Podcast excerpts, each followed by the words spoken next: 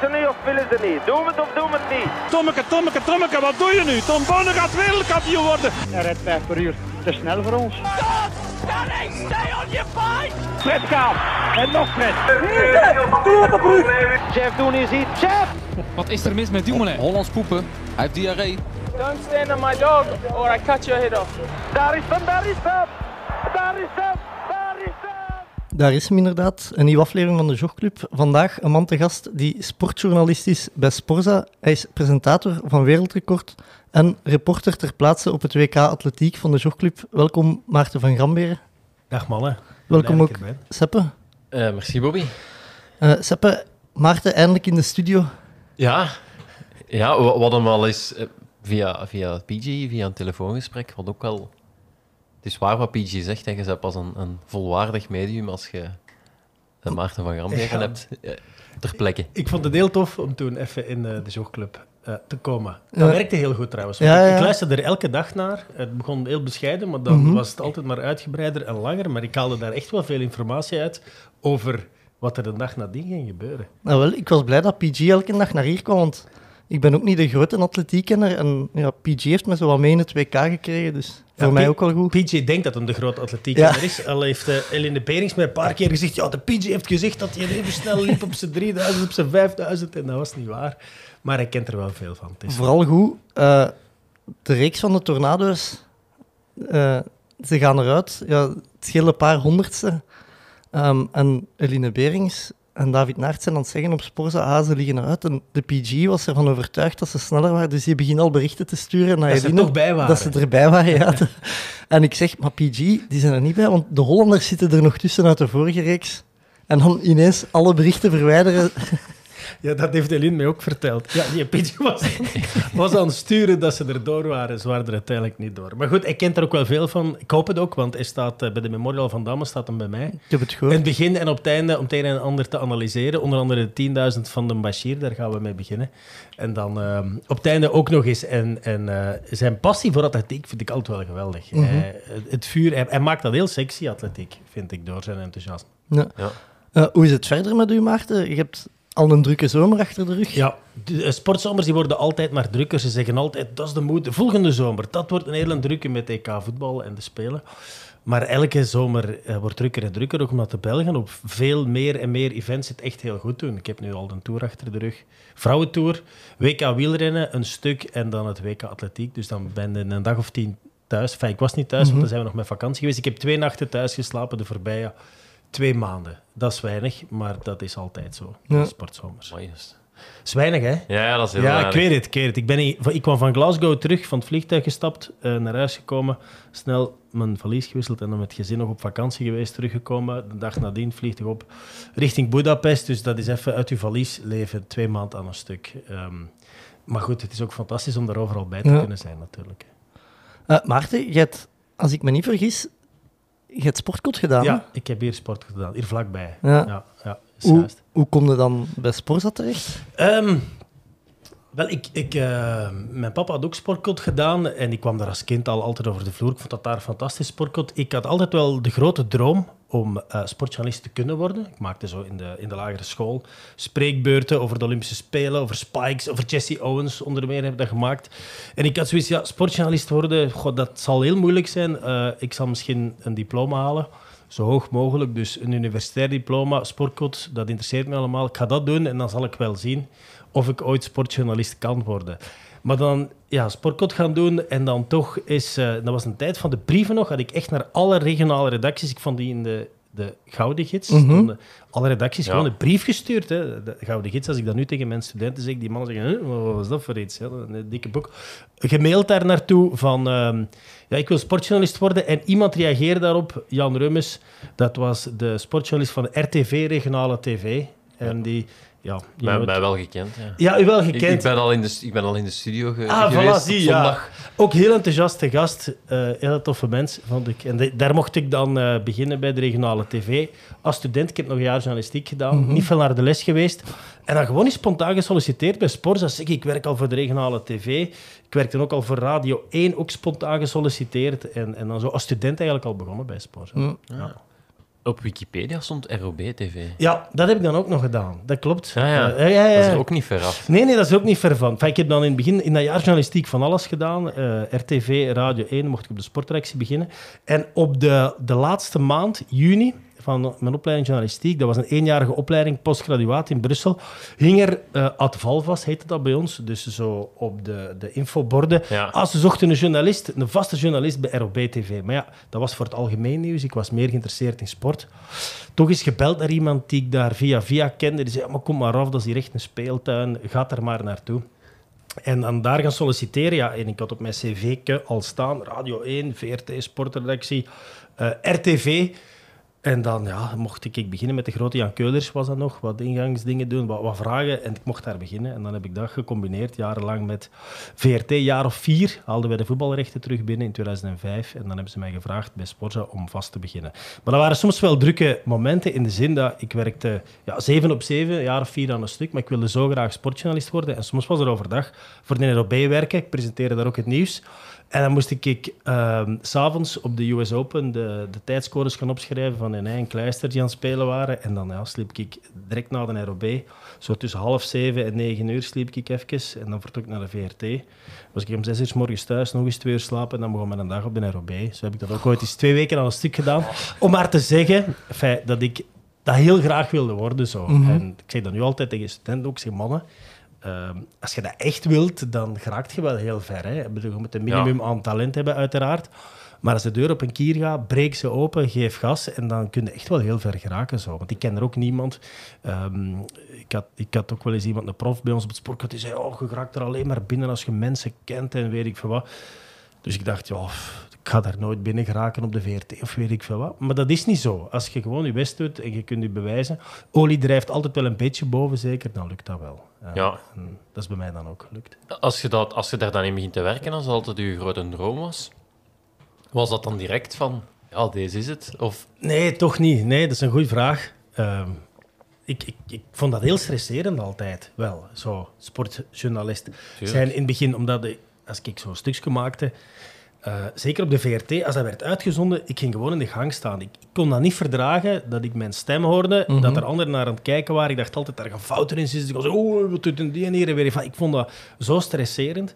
Ook iemand live moeten interviewen, tegen de tijd werken. Ik vond dat echt heel stresserend. Ik heb vaak gedacht, ja, is dat nu eigenlijk hetgeen dat ik wil doen? Zo, zoveel stress altijd. Ehm, misschien is dat toch niks voor mij. Dus ik, ik heb zo wel vaak voor mezelf die vraag gesteld, ja, is dat nu wat ik wil doen?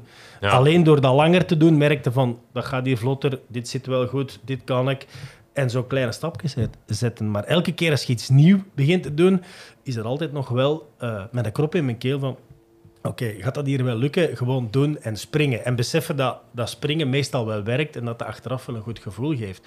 Maar zomaar ergens binnenkomen, oh jongens, ik ga het hier allemaal even doen, ja, dat was bij mij absoluut niet het geval. Dus Nee. zo tof vond ik het ook niet altijd. De eerste keer als ik naar een tour ging, ik was 4 of 25, ja, dat moest dan in het Engels, in het Frans. Ik had in sport ook niet veel Engels of Frans gehad. Hier en daar is een cursus. Ja, begint maar. Hè. En dan is altijd, oeh, die is een taal. Wat, een, wat een vraag stelt te meer. En weet ik wat. Ja, dat, dat was heel spannend vaak. Ja. En elke keer zo jezelf overtuigen van, allee, doe het maar, want ergens wilt je dat wel. ja, en had je dan nog ook wel ergens het gevoel van, ik zit hier wel in een tour. Hè. Ja, ja, dat wel. Soms moest je wel eens in je arm knijpen. Meestal als de een dag gedaan was en je kon dan ergens een glas drinken op een Frans terras, wat redelijk schaars is, want dat is daar echt geen uh, speeltijd. En dan had ik zo wel iets van, wauw, ik zit hier wel in een tour. Dat had ik dan wel. Hè. En, en nu probeer ik dat soms wel eens te beseffen. Als je op die motor zit zo, allee, eh Pogacar reed mij hier voorbij en de Wout steekt er even zijn hand op, of de Mathieu die vertelde iets van... Allee, dat is hier toch echt wat hier gebeurt. Zo, dat heb je soms wel. Maar toch ben je in die context ook zoals jullie nu aan het focussen. Wat vertelt je? Waar kan ik op inpikken? Dat ben je ook de hele tijd aan het doen natuurlijk. Hè. Dus het, het echte besef komt dan wel later misschien. Dat je soms denkt van... Ja, als je met je ploeg ergens een glas drinkt, nog zo van... Allee, dat was weer tof. Hup, maar een dag nadien begint dat weer allemaal opnieuw. En moet je terug je helemaal bewijzen. En je bent ook maar zo goed als je laatste interventie, je laatste vraag of je laatste presentatie. Dus dat, dat blijft altijd focussen. En heel, heel dat sportverhaal verandert wel een beetje, vind ik, van het moment dat je dat als job doet. Ja, het, het hele besef dat je bent, je bent bezig met wat je moet doen. Zo goed mogelijk verslag uitbrengen, zo goed mogelijke vragen stellen, zo vlot mogelijk presenteren, dan ben je daar meer mee bezig dan van wauw, ik zit hier. Want dat, dat is toch eerder schaars. Je hebt dat wel, hè. uiteraard heb je dat wel. Dat, dat moet je ook hebben. Anders blijf je dat niet doen. Maar dat is toch eerder schaars. Ja. Ja, eh, als je dan in, in, in Budapest staat en die atleten hebben dan gelopen, heb je dan op voorhand al vragen voorbereid? Of is dat gewoon die komen binnen en je Ja. gaat? Ja, de- vroeger, ik weet mijn allereerste interview, dat was met Jan Keulemans. Hè. Kennen wij nog allemaal, zeker mannen van onze generatie. Ik moest hier interviewen. Ik was zo nerveus dat die mens dacht dat ik voor RTBF werkte in plaats van voor RTV. Dus ik had dat wat gemompeld en allee, die mens begon eigenlijk in het Frans te antwoorden. Maar ehm, ik probeer nu, ik ben een atleet, ik- ik probeer eraan te komen. Ik probeer altijd heel even zo te zien, zeggen ze nog iets, soms zeggen ze rap iets voor een interview van miljard, wat was dat? Eh, up, en je hebt al direct iets om, om mee te openen. Dus ik probeer dan nu het moment, je probeert te kijken naar wat ze doen en iets valt je op van, ah, die hebben daar die een bocht genomen. Oei, bij die orde ging het precies moeilijk, daar zijn ze, denk ik, stilgevallen. Dus je steekt die wel ergens in je achterhoofd. Maar dan probeer je, ik probeer altijd net iets mee te pikken van het moment vlak voor het interview, daarop in te spelen en dan wel mijn vragen te stellen. En heel goed luisteren, hè, wat het moeilijkste is van allemaal in het begin, luisteren naar wat ze zeggen. Je hebt dat gezegd, oh, daar, daar kan ik nog een bijvraagje bij stellen, daar ga ik op inpikken. En soms heb je wel drie dingen in je hoofd en heb je die uiteindelijk niet gevraagd, omdat het gesprek een hele andere richting uitging. En soms dan houd je wel aan je drie vragen die je moet stellen als je... Ja. ehm, ja, soms denk je, ja goed, ik ga die drie vragen stellen. Maar vaak is het toch wel, en hoe ouder je wordt, hoe meer je dat doet, toch echt gewoon inpikken op wat zij zeggen. Uiteraard moet een openingsvraag hebben, maar die is liefst zo open mogelijk. Ja. Dat je niet een atleet...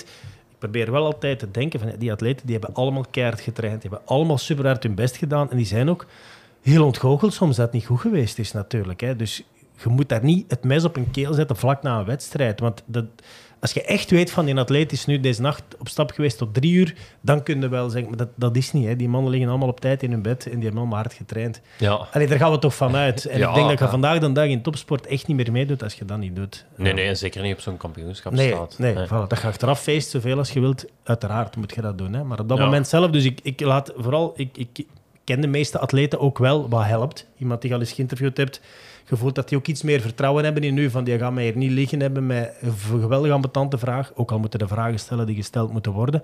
Maar zo, ja, een goede openingsvraag en dan heel goed luisteren. Dat is eigenlijk Ja. het beste werkt, vind ik. Maar je hebt ook wel bepaalde criteria, denk ik, waaraan uw vragen moeten voldoen. Want ik, als er iemand zou komen, ik zou zeggen... eh, Mijn eerste vraag zou zijn, waarom heb je met roze spikes gelopen? Dat hoort niet thuis op, de, op Nee, sportzaal, vermoed nee. ik.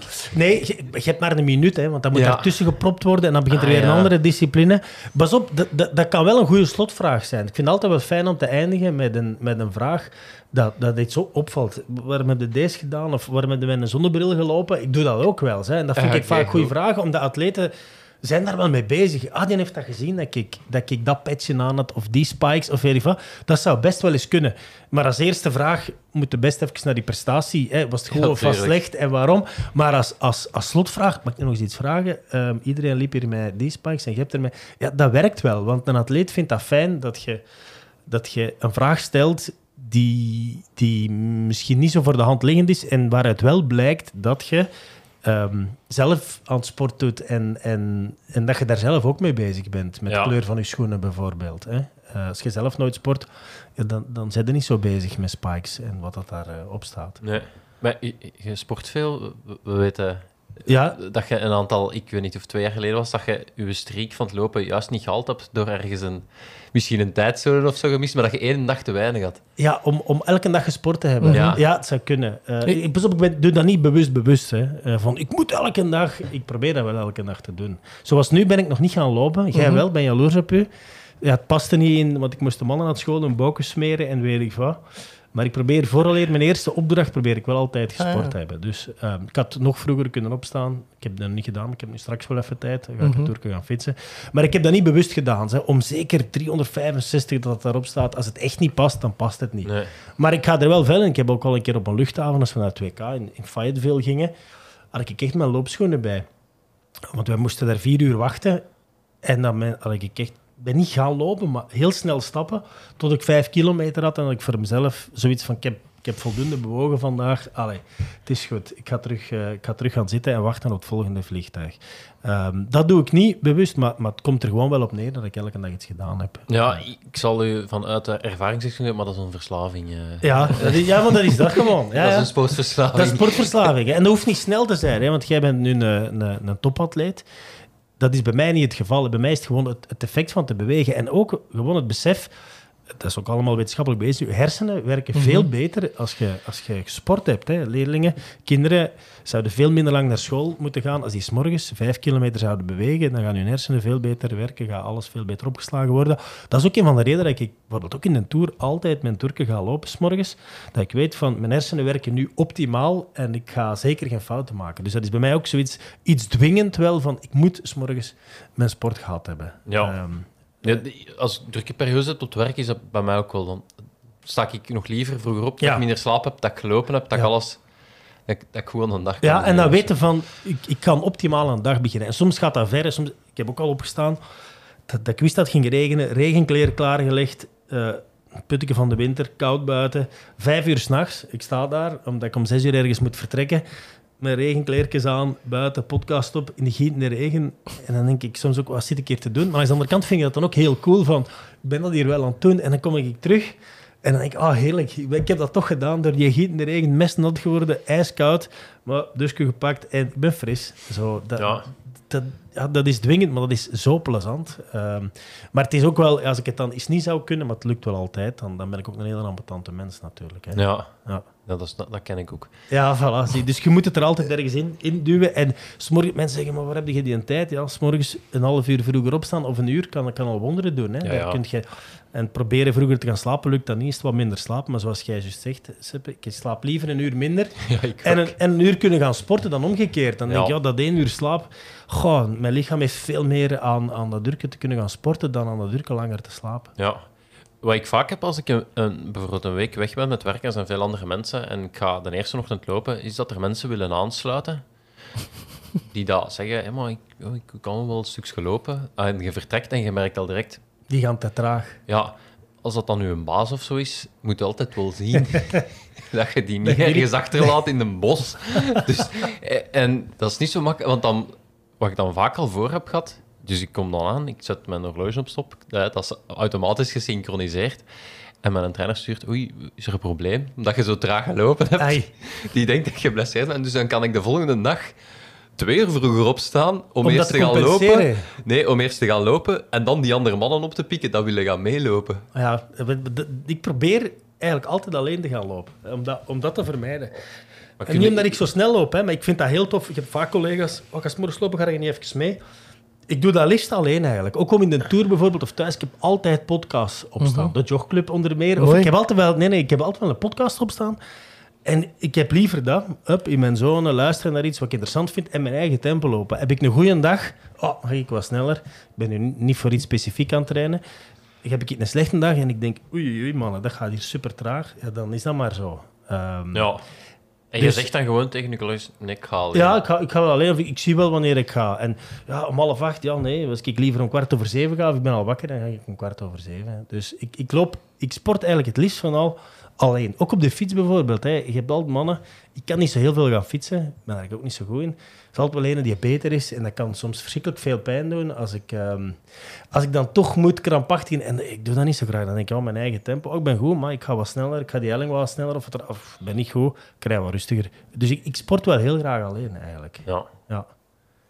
oké. Het mooie dan zo elke dag gaan lopen of overal gaan sporten, waar dat je zei, is ook...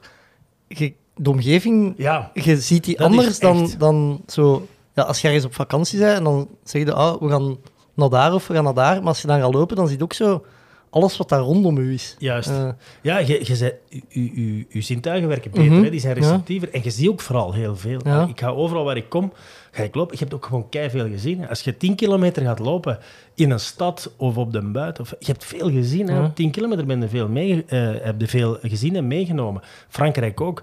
Wij slapen daar soms op industrieterreinen in zo'n tristige Ibis. En dan denkt hij, ja, waar ga ik hier iets vinden? Living the life. Ja, en, dan- en dan, maar dan, je er, dan is er toch altijd in de verte een loper. Of ik kijk meestal zo, Op is er een rivi- riviertje Ah, ja. ergens? Ja, ik zou dat op Strava beter moeten kunnen eigenlijk. Maar, Maar er ik- is zo weinig tijd om dat te doen. We komen zo laat aan in die hotels. Ik zoek een riviertje en dat is dan zo'n beetje mijn gids. Ik ga daar proberen naartoe te lopen.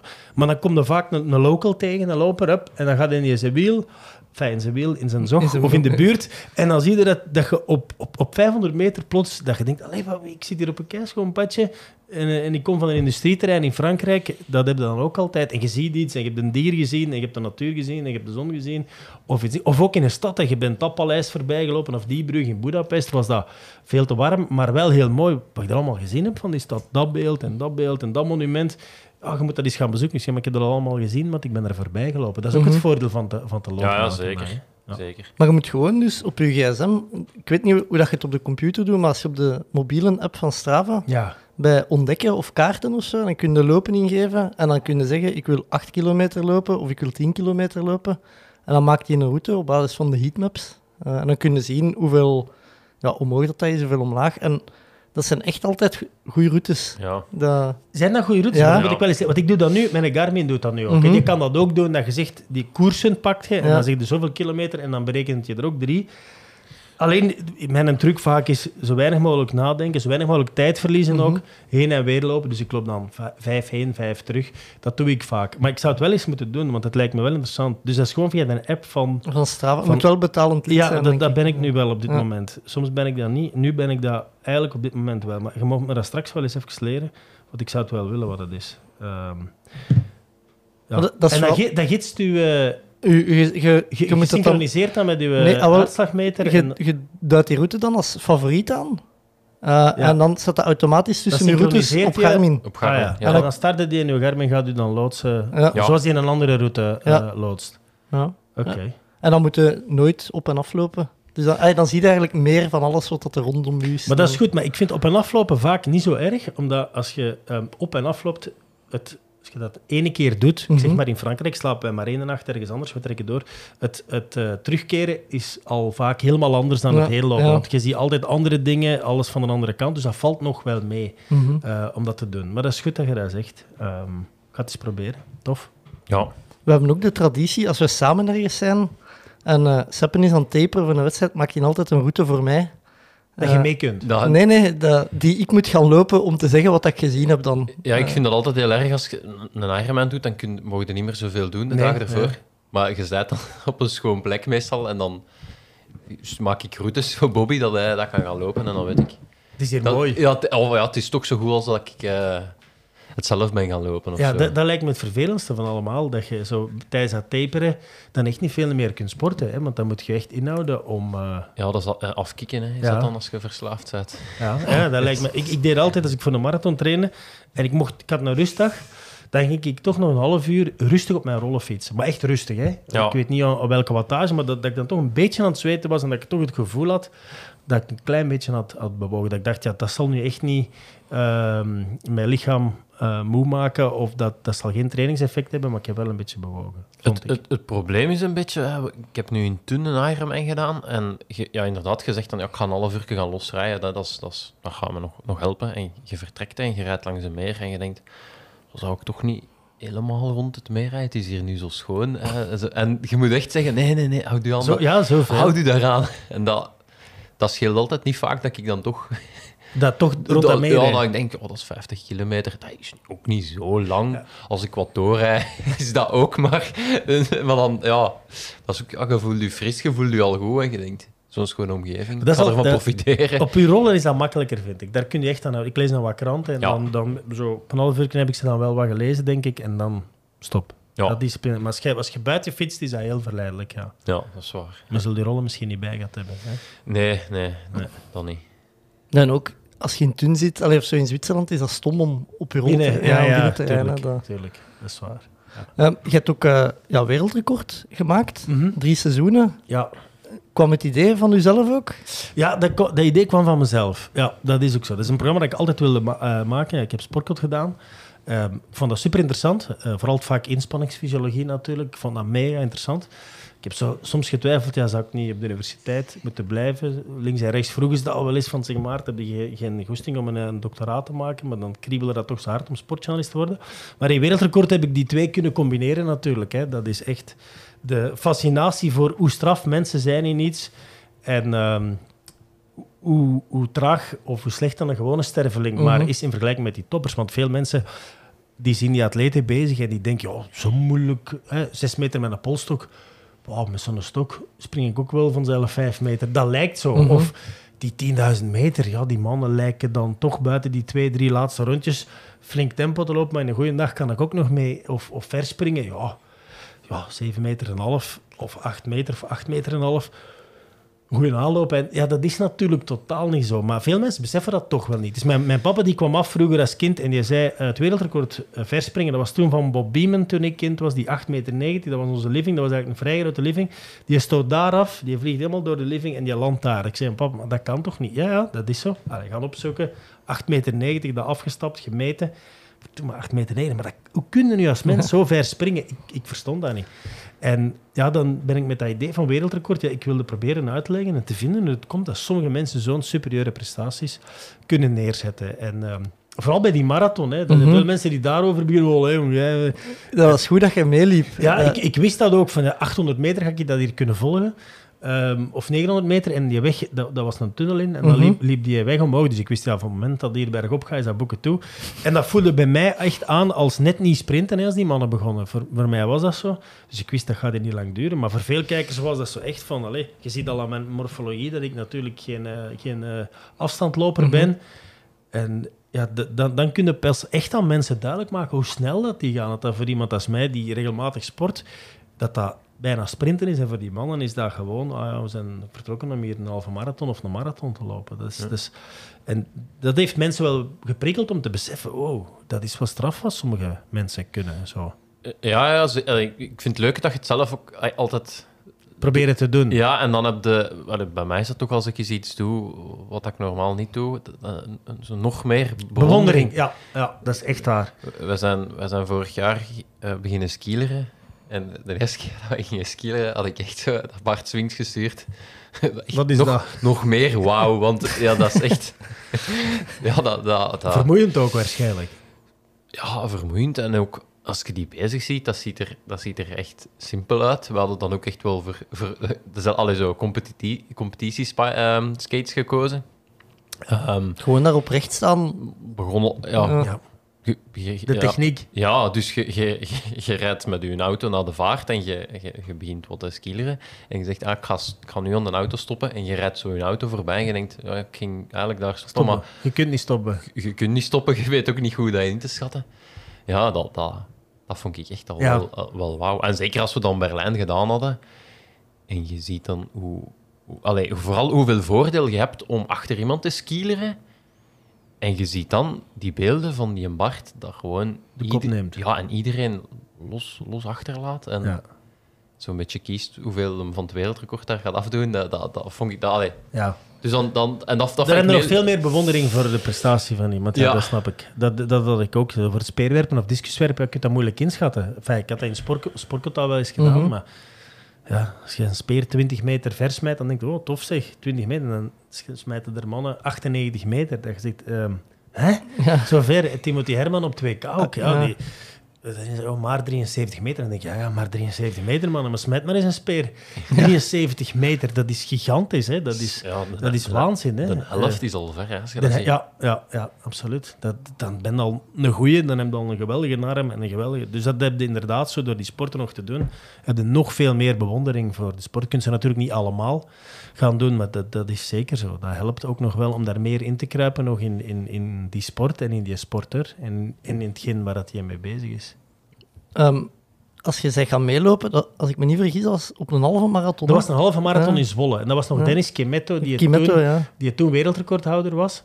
Eh, ondertussen, ook met natuurlijk de spikes, de, de spikes niet, maar de schoenen die veranderd zijn, die, die allemaal super snel geworden zijn. En die was toen al wel op, de, op zijn return, want die Kimetto, die heeft dan wel eens een toptijd gelopen, maar heeft dan nooit echt, echt kunnen bevestigen. En ik denk zelfs dat hij daar heeft opgegeven. Maar die kon toen nog wel teren op het feit dat Mhm. hij de wereldrecordhouder was op de marathon. Ja, dat was in Zwolle, ja. In Zwolle. Is er veel lobbywerk aan te pas gekomen om u van voor te krijgen in dat startvak? Dat is een goeie vraag. Ik heb dat eigenlijk niet moeten doen. Ehm, dat, dan gelukkig hebben we een redactie Mhm. die zich daarmee bezighoudt. Ik heb me daar nooit die vragen bij gesteld. Ehm, ik, ik, ik, allee, ik voelde mij daar ongelooflijk ambetant bij, want ik moest dan gaan opwarmen en dan zie je al die man. Ik, ik stond daar en al die, je ziet die mannen zo zien van, eh ga jij... Ik weet dat we Kimetto geïnterviewd hebben vooraf. En ze vroegen zo, ja, ze bestaan, hoe lang gaat hij mee? Kunnen een kilometer of vijf, zei hij.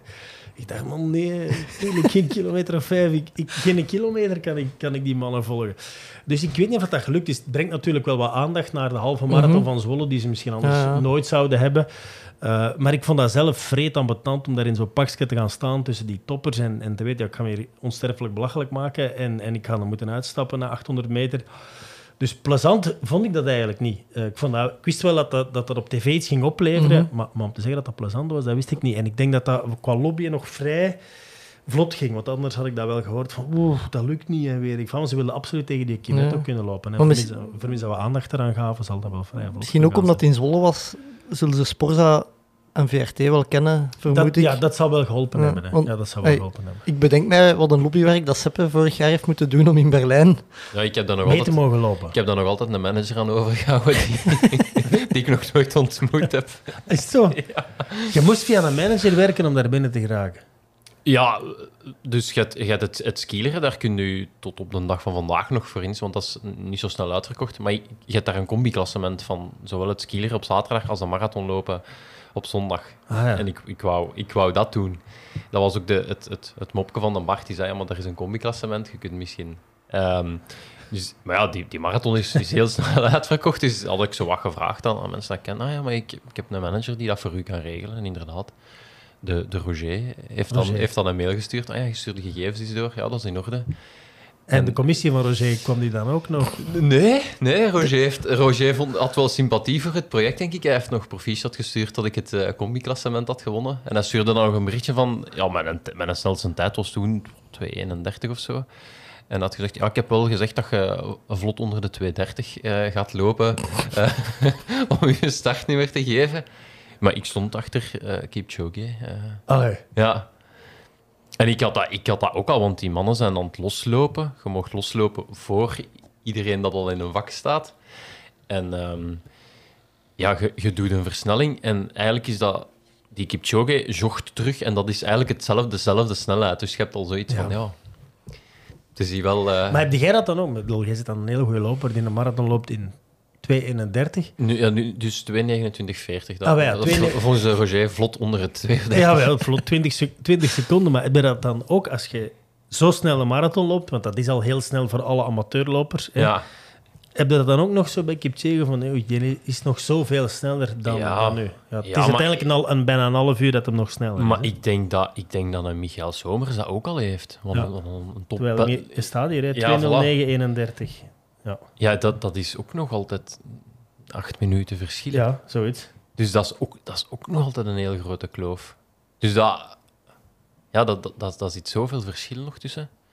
Maar ik had, ik had wel, ik heb wel ook 800 meter gevolgd. Ik vond wel dat je dat je En dat hebben ze hem dan heel de tijd in de gaten Nee, nee, gehouden? nee, ja, die, die, die vertrekken. En in Berlijn staat er denk ik om de 100 meter iemand de, de tijden te roepen, voordat die zo juist mogelijk Vertrekken. vertrekken, dat die seconden juist zijn.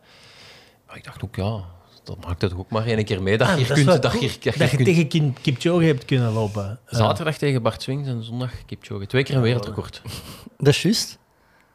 ah ja, Dus door was- u, doordat jij ze opgejaagd hebt. beetje. Ja, ja, ge- ge- geen idee. Die Seppen hangt hier achter mij. En het combi-klassement eh, gewonnen. Wat ook maar gewoon een Excel is, eh, dat je s'avonds dan ergens ziet staan. Maar Dat lijkt me heerlijk om zoiets iets te kunnen winnen. Enfin, ik heb dat nooit gekend. Ik, had er ook veel te weinig talent voor. Mijn zus die won zo wel eens een stratenloop. En ik ben nooit eh, vierde geworden in de aardbeijogging in Wezenmaal. In Mhm. mijn categorie. Dat is het dichtste dat ik, dat ik ooit bij een podium ben geweest. Dat lijkt me wel fantastisch om zoiets te kunnen mee te doen om iets te winnen. Ah, Zo ja. een keer op een podium staan. En dat gevoel, dat ken ik natuurlijk niet, want dat heb ik nooit, Ja. nooit kunnen doen. het is hier zondag stratenloop in Erend. Ik weet niet Ja. wat de bez- bezetting gaat zijn. eh, maar... Ja, maar er zijn er altijd zoveel die... eh, als het nu 400 meter was, dan had ik een kans gehad, denk ik. Maar dat zal, dat zal niet een afstand zijn. Dat Of voor de, de zesjarige... Ik ben, ik ben explosief. We hebben dat wereldrecord ook eens getest. Ehm, de, er staat een, een, eh, de- dus een hele grote magneet. Die staat op de Universiteit van Gent. En die kan op basis van ja, iets dat ze via magneten kunnen meten in je spieren. Kunnen ze bepalen welk type spiervezel Oh, ja. dat je hebt. En dan kunnen ze echt zeggen van, je bent gemaakt voor 100 meter, 200, 400, 5000, 10.000. Eerder voor een marathon. Er komen zelfs jonge voetballers van Manchester City, Manchester United. Die worden daar getest om te zien Ja, de talentscan is dat. ja, voilà. En, en dan hebben ze mij gezegd, je bent gemaakt voor 400 meter. Ehm, en dat is ook, ik ben in sportkot, ehm, ik was in alle sporten goed genoeg. In niks echt goed. Behalve, we hadden geen 400 meter horde, omdat dat te lang was, blijkbaar voor eh, een modale student. Maar 300 meter horde. En ik ben nooit in iets de beste geweest, maar daarin was ik veruit de beste van allemaal. In die 300 horde. En ik merk dat ook altijd bij de voetballers. Wij, ik, heb gevoetbald, we moesten een toertje rond het veld lopen. Mhm. Dat is geen 400 meter, maar laten we ook zeggen 300 meter. Ik was altijd veruit een beste. Dus dat was een afstand die mij het beste lag. Ik ben eigenlijk heel explosief. Je kunt natuurlijk wel je, je snelle vezels laten werken als trage vezels. Omgekeerd is veel moeilijker. Hè?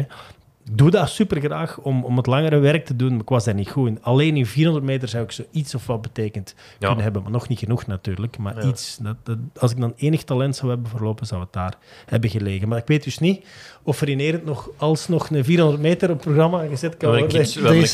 De karamellen lopen. Ja. Karamel. Wat ik, ik zal opzoeken wat dat de afstanden zijn. eh terwijl dat Gelle bezig zijn, Sebiet. Ah, Ik, ik weet, voor wereldkort heb ik zo'n 400 meter indoor moeten lopen. Ja, En iemand, een kijker, stuurde me dan een bericht. Met die een tijd die je daar hebt gelopen, zouden op het BK Masters outdoor top 8 hebben gehaald. Dus finale. Ehm ja wel, ik was ook juist aan het denken in, Ja. de, in de mastercategorie. mastercategorie, ja, dat zou, ik- dat zou maar, maar ja, goed, dan moeten daar ook weer voor gaan trainen. Dan zo eruit gaan, dan, ja, fijn.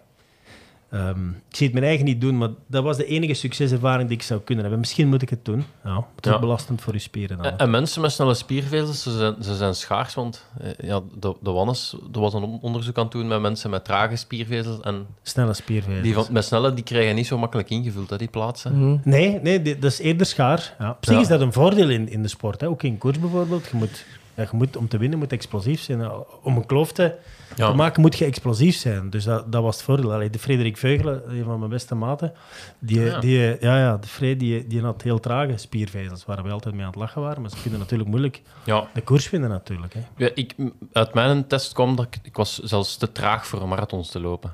Met, Ja. met- dus je krijgt dan zo een, een, een, een cijfertje dat je, en dan zeggen ze wel- welke sporten dat voor u gericht zijn. Ik zat juist ook wel te traag voor marathon, dus zo'n trage spiervezels. hij, hij ligt er denk ik nog ergens. Ja, ik zou toch liever uw, uw trage spiervezels gehad hebben dan mijn eh, explosieve vezels, waar je ja, in voetbal kon daar wel iets mee doen, en, maar voor de rest kun je er ook niet zoveel mee doen. Hè. Jij kunt wedstrijden winnen en, en vaak Ja. winnen zelfs.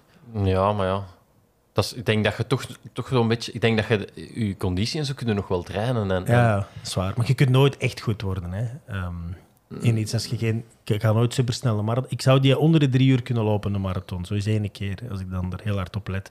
ja. Dat is voor u wel... Ja, dat, jij loopt volgens uw manager, de Roger, vlotjes onder de 230. Hè, dus ja, inderdaad. Ja. Eh, maar Maarten, Karel Sabbes en de marathonper is ook 2,48 of zo. Dus misschien naar het extreem lange werk. Ja, maar je moet, als je die eens in de Karel Sabbes en morfologie bekijkt, Ja. ehm, ja, dat- dat is ook een mager manneke. Hè. Die heeft zo'n nermpjes. Ik, ik heb echt Ah, pas dik- op. dikke bovenbenen. die- Oh, Die, ja. die heeft, die Benen, heeft, jongen. Ja, toch wel? Ja, die heeft serieuze benen. Hè. Dat, We hebben nu toch al wat sporters zo gehad, maar eh, Karel Sabbes en Was, wat je toch zo'n zijn, dikke... zijn Ja. bovenbenen waren toch stevige hammen. Ja, 2,48. Ja, maar ik weet niet of ik dat ooit zou kunnen Of- halen. wat was dat? Hij liep met een ballon van... Die liep, ja, die liep altijd in een marathon van Gent met een ballon van drie uur. Ja. Dus dan heb je wel zelfvertrouwen dat je volgens drie uur ja, kunt ja, lopen. ja. Maar ik vind dat wel ambetant, die ballons. Die lopen soms niet constant zo. Ik had Nee, nee. Ah, ja. En dan denk ik, allee mannen, nu zou ik wel een beetje constanter willen lopen. Zo. Ik, ik vind die ballonnen... Hoe worden dat eigenlijk, zo'n ballonnenloper? Dat vraag ik me soms af. Hoe, hoe doe je dat? En, en ja, hoe pakken die dat aan? Ik vraag me dat altijd af, zo, Ja. die ballonnenmannen. Wat doen die nu? Ja, in- ik denk, ik denk echt zo... Ja, want op je Garmin kun je het ook altijd niet... Je moet natuurlijk de kilometers hebben van de, Ja. van de officiële marathon. Ja, want dat, dat is altijd verschillend, hè? Ja, Daar heeft iemand mij nog vorige week een heel lang bericht gestuurd waarom dat dan met zo'n marge is en weet ik veel. ja, eh, Dat is met die Blue Line, hè? Ja, ja ook, ook in, eh, in, in Berlijn had mijn trainer gezegd van, ja, ik ga nu toch proberen onder de 32 te lopen. En de trainer zei, ja, maar volgt gewoon een ballon van 230. maar die is er niet natuurlijk. vanaf wanneer is er een ballon? Ik denk van 2,45 of zo. Ja, dat, niet eh, altijd ook niet. Het zou ook wel heel grappig zijn, moest er achter Kipchoge iemand staan met een ballon. Meelopen met Kipchoge. 1,59. 202 staat daarop. Nee, dat is, dat is, maar ik vraag me dat echt af, die ballonlopers, of hoeveel sneller lopen die eigenlijk, want die moeten comfortabel Mhm. dat kunnen Ja, lopen ja. natuurlijk. Als jij de ballon Ja. hebt van 2,45, ben je een... Wat, wat ben je dan? Ben je dan een 2,25 loper op een marathon? Nee, dat denk ik niet. 2,30? Eh, ja, zoiets. Maar ik denk, Ik denk dat, ze, dat ze vaak gewoon, zeker voor zo halve marathons en zo de, eh, voor Gent of zo, de stadsmarathons of Antwerpen, dat ze gewoon de atletiekploegen aanschrijven van hebben jullie vrijwilligers of zo die dat, die dat willen komen doen en, die dat kunnen doen. Ja. Maar je hebt ook echt een Nederlandse pacingclub. Eh, Dat zijn Mhm. mensen die, dat, daar- die in een club zitten en die je dan kunt vragen. En dat zijn zo... Goeie lopers. Hè? Want die, Ja, als moet- ik die mannen zag, die, die waren nooit aan het afzien. Die hadden altijd wel serieus wat overschot. Zo. Ja, Ik ik zei zou die- toch ook wel stress hebben je zo... Ja, ik zou daar zeker stress voor hebben. En ik denk dat die dat soms ook hebben van... Oei, we zitten iets te traag. We gaan hier een, een kilometer in plaats van... Allee, mijn tempo in plaats van 4.30. We gaan eens naar 4.17 gaan. Maar ja, als je maar kunt... Wat je kunt, is dat wel plots veel sneller natuurlijk. Hè?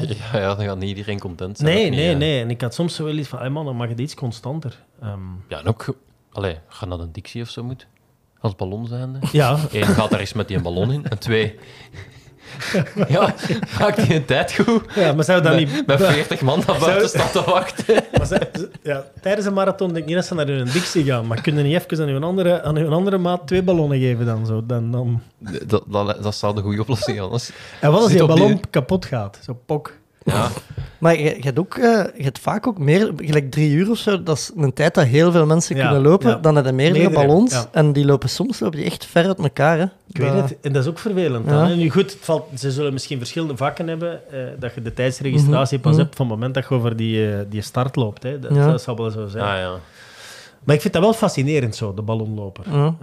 Zou dat een professioneel beroep kunnen zijn? Eh, Ik denk, ik denk wel dat er mannen zijn die bijvoorbeeld ja, bijna elke week ergens een marathon gaan doen met een ballon. Ik denk dat dat bestaat. Ehm, Amai, nee, ja, ik denk dat, dat er mannen zijn die dat kunnen. dat is ook living the life. hè. Ja, ja, ja maar, maar misschien dat die er iets voor krijgen en oh, dat het wel plezant vinden. ja. Maar vanaf eh, de ballon 2,45 moet echt, als je ziet de PG die Nienke Brinkman gaat hazen naar een Nederlands record op de halve marathon, ja, dat zijn zo mannen waarbij dat ze.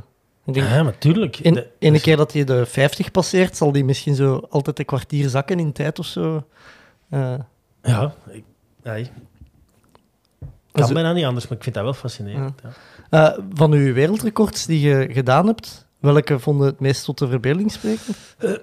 ik blijf de marathon toch eigenlijk wel het meest tot de verbeelding eh, spreken. Hè. Als je ziet ehm, hoe snel ze nu gaan, wat is het wereldrecord? 2.01.19?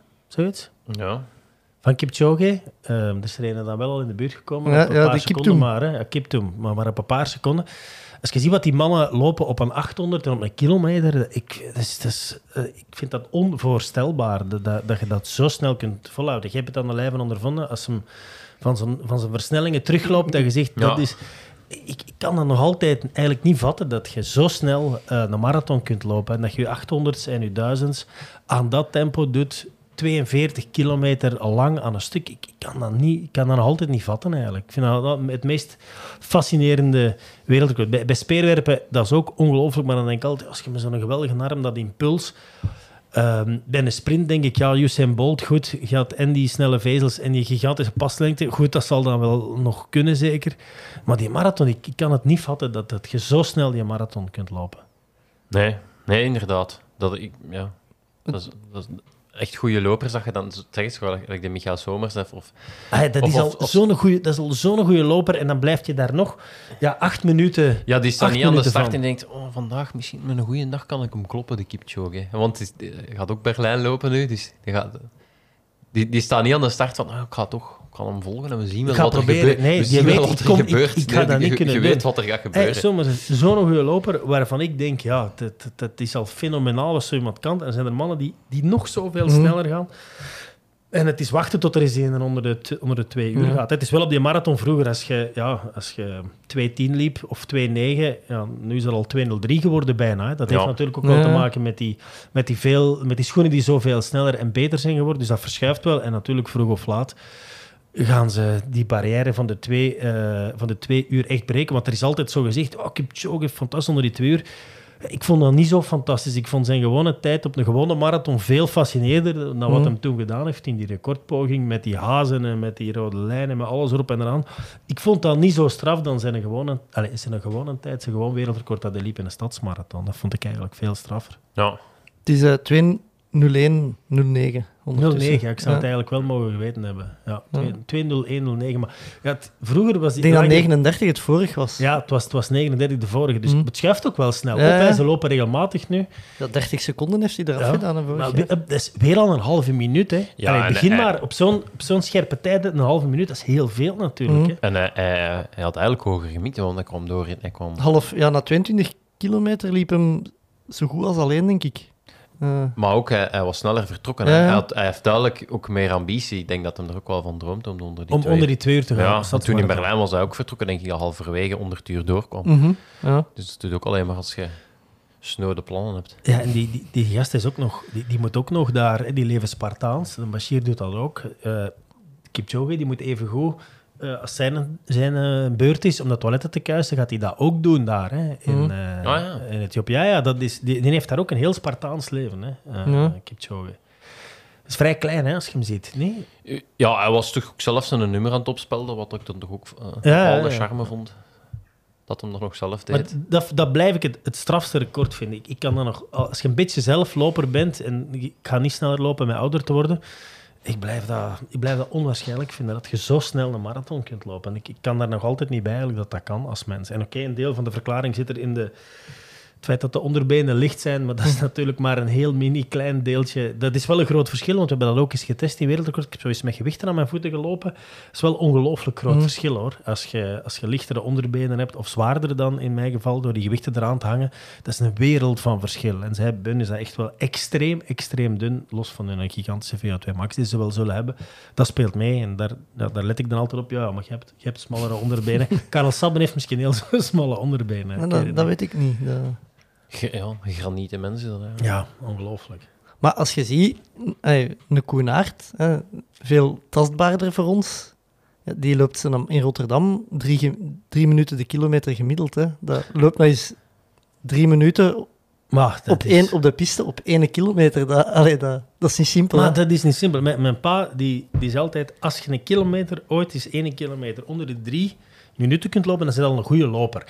En dat blijft, dat, ik blijf dat ook nog altijd een hele goede eh waardemeter ja. vinden. Ja, voilà, als je, als je erin slaagt om onder de drie minuten een kilometer te lopen, dan kun je iets of wat lopen. Maar ja, de Koenaert die loopt dat dan ook 42 kilometer aan een stuk. Dus allee, je kunt je nooit vergelijken met de toppers, want dan voel je dan voel je echt een idioot, vind ik. Eh, eh, Ik vergelijk met u ook al, hè, eh, Seppe. Jij is ook, wat, wat jij doet, ik vind dat ook al onvoorstelbaar. Ehm, maar ik zou het zo gewoon eens ene keer willen voelen hebben. Zo, van, hoe voelt dat nu? Ik heb, ik heb het eens met Mathieu van der Poel daarover gehad. Mhm. Ik deed zo'n inspanningstest, ook voor wereldrecord, dat, een VO2 max-test. Niemand Ja. doet dat graag, geen enkel atleet. En ik ging dan echt kapot, kapot. En ehm de Mathieu begon daarover. En hij zei, ik zeg, ja, maar Jelle, je kunt nog zoveel dieper gaan. En hij zei, dat betwijfel ik. Het is niet omdat ik een topsporter ben, zeg, dat ik zoveel dieper kan gaan dan een amateursporter. Ik denk dat je als amateursporter zeker zo diep kunt gaan als wij. Zij Mathieu, hè.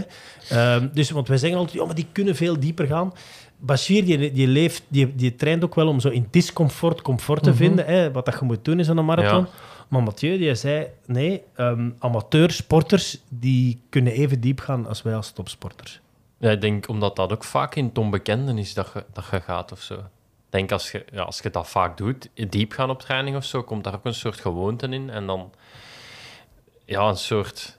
En ik denk als je als, als, als amateursporter, als je niet goed beseft wat er gaat komen. Als, als, als ik weet, ga naar VO2 max, ik kan me exact voorstellen hoe dat voelt. Ah, vreselijk. Maar denk inderdaad dat wel dat dat, dat dat is van ja, omdat ik het al weet wat komt, ga ik misschien zelfs eerder wat, ja, zo wat beveiligd zijn om, om niet helemaal. te terwijl als je niet weet wat er komt, dan denk je, oh, ze zeggen hier nog gaan en nog gaan dat ik nog niet mag stoppen, dus ik blijf Ja. maar gaan. En terwijl, ja, ik ga wel voelen van, ja, nee, nu is het, nu is het goed Ja, geweest. ja, natuurlijk, natuurlijk. Dat Maar- zou het wel eens kunnen zijn. Maar ik- ja, ik, ik schrok daarvan. Ik dacht dat topsporters ook nog eens Wa- langer zichzelf afschuwelijk veel pijn kunnen doen. Dat, dat, dat elke vezel in je lichaam schreeuwt van stop ermee, we gaan hier een beetje trager doen. Nee, dat is niet zo. i- wel als ze een nummer op hebben. Ja, Als het in een wedstrijd is, Ja. de, dan wel. Maar in een, ik ken heel goede wielrenners dat dat niet goed konden om een, om een VO2 max test te doen, omdat die zoiets hadden. Maar Het is tegen niemand dat ik dat hier het aan is tegen niemand, er is ook geen lijn, want je moet zo lang mogelijk blijven fietsen. Ja, wat is dat? Hoe is dat? Is dat nog, nog, Ja. nog een minuut? Is dat, nog, is dat, is dat op daar, is, daar is de top en ik moet de eerste zijn? Is voor veel mensen makkelijker. eh. Nee, dat is wel. Bij mij stond er alleen een camera op. En ik wist dan ook wel, ja, oei, hier gaan een paar honderdduizend mensen naar kijken. ik, wil hier, ik wil er ook niet afgaan met een Fiat Max van 33. Ik ga dan toch maar proberen tot het, het gaatje te gaan. Maar ik snap dat ook wel. In de wedstrijd, dat, dat, blijft ook raar. Hè. Soms loop ik in de wedstrijd en dan kijk ik naar mijn hartslag en dan is hij zo hoog. En dan denk ik, maar ik voel eigenlijk niks. Ik adem ook gewoon. Ja. En als ik op training zo hoog een hartslag heb, dan, dan ben ik gewoon aan het sterven. En dan, dan is dat, jongens, ik moet hier stoppen met mijn interval. Dat is zo'n raar effect hè, dat je krijgt. Ja, inderdaad. Inderdaad. En ik heb, dat, ik heb nu al wel wat sporten gedaan. Ik heb dat ook in alle sporten. Als ik een nummer op heb, ga ik het altijd, gaat het altijd iets vlotter gaan, iets beter Ja, gaan. en dan, Iets... dan doet je pijn minder pijn zeker. Dan kun je Ja. dieper gaan. Ja.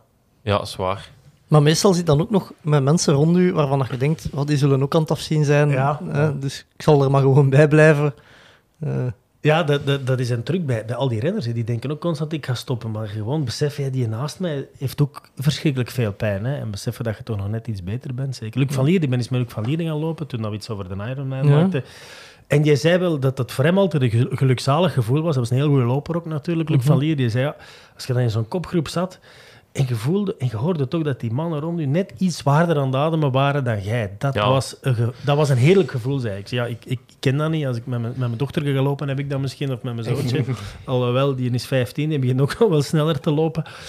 Maar dat, zei hij, dat vond hij een fantastisch gevoel. Ja. Ehm, dat heb jij toch ook? Want je hebt onlangs in Bekkenvoort, heb ik gehoord, op een van de vorige podcasts, stratenloop daar gewonnen. En dan, eh, ja, daar en daar versnellen. En ja, dan voelde je toch ook op een gegeven moment ben beter. Ja, maar wat dat heel moeilijk is om te doen, is als je met drie op kop loopt en je denkt, ik ga even mijn ademhaling wat zwaarder maken, dat ze denken dat ik kapot Doet je dat? Ja. Ja, maar heel vaak denk je dan van, oei, ben ik het nog wel aan het faken of is dat echt zo? gewoon... Dus dat is ook niet... Dat is, ja, ja, dat is wel... Dat is, ik vind dat tof om, om echt... Om echt wedstrijd... Allee, echt wedstrijd, wedstrijd op elkaar kapot te lopen. Hè. Daar komt het op neer. Hè. Dus. Nee, maar als je kunt meedoen voor, voor de overwinning, dat, dat is iets dat ik nooit kan delen met een sport. want Ik, ik weet niet wat dat is om mee te doen voor een overwinning. Ja, Dat- maar dat- ik heb dat ook als ik de crosscup loop en rond plek 30 of zo zit, heb ik ook wel al... Kan ik ook echt wel hebben. Maar daar moet ik nog wel... Die moet ik nog pakken. Ja, daar moet ik nog wel voor. Of Ja, ja, je gaat de laatste ronde met iemand in dat je ook wel denkt van... die heb ik. Ja, of, of hoe, ga ik dat hier, hoe ga ik dat hier oplossen? Dat ziet er hier wel een snelle uit. En, eh, ja, dat, dat, ik denk niet dat het altijd te maken heeft met, met van voor of zo zitten. eh. Ah, ja. Nee, maar het, het is denk ik een andere beleving. Ja, Van dat voor, wel, dat hè, wel. als je echt voor een overwinning, of dat is een andere beleving. Denk Dat wel, zeker. Ja. Absoluut. komt er een eh, vierde seizoen van nee, nee, we zijn wel met iets anders bezig. Ehm, de, de toegankelijkere records waren op, alhoewel we Balera eventueel ook nog wel kunnen doen. Ik had, Mhm. ik had een lijstje gemaakt. Ja. Had je een lijstje gemaakt? Ik had een Ja. lijstje gemaakt van wat je nog kon doen. Ah, wel, we gaan het zeker mogen geven. eh, op voor, misschien dat we dat toch nog eens gaan polsen. Nee, polstokspringen is bijvoorbeeld een Mhm. dat ik er altijd wel eens bij zou willen.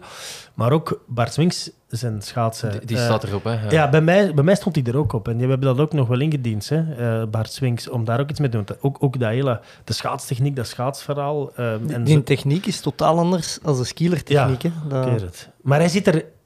Hij heeft ooit echt heel hard aan zijn schaatstechniek Mhm. willen werken en dat werkte niet voor hem. Hè. Doordat Nee. hij iets meer als een skieler kan gaan schaatsen, ligt dichter bij zijn eigen DNA en dat heeft hem dan Ja. terug.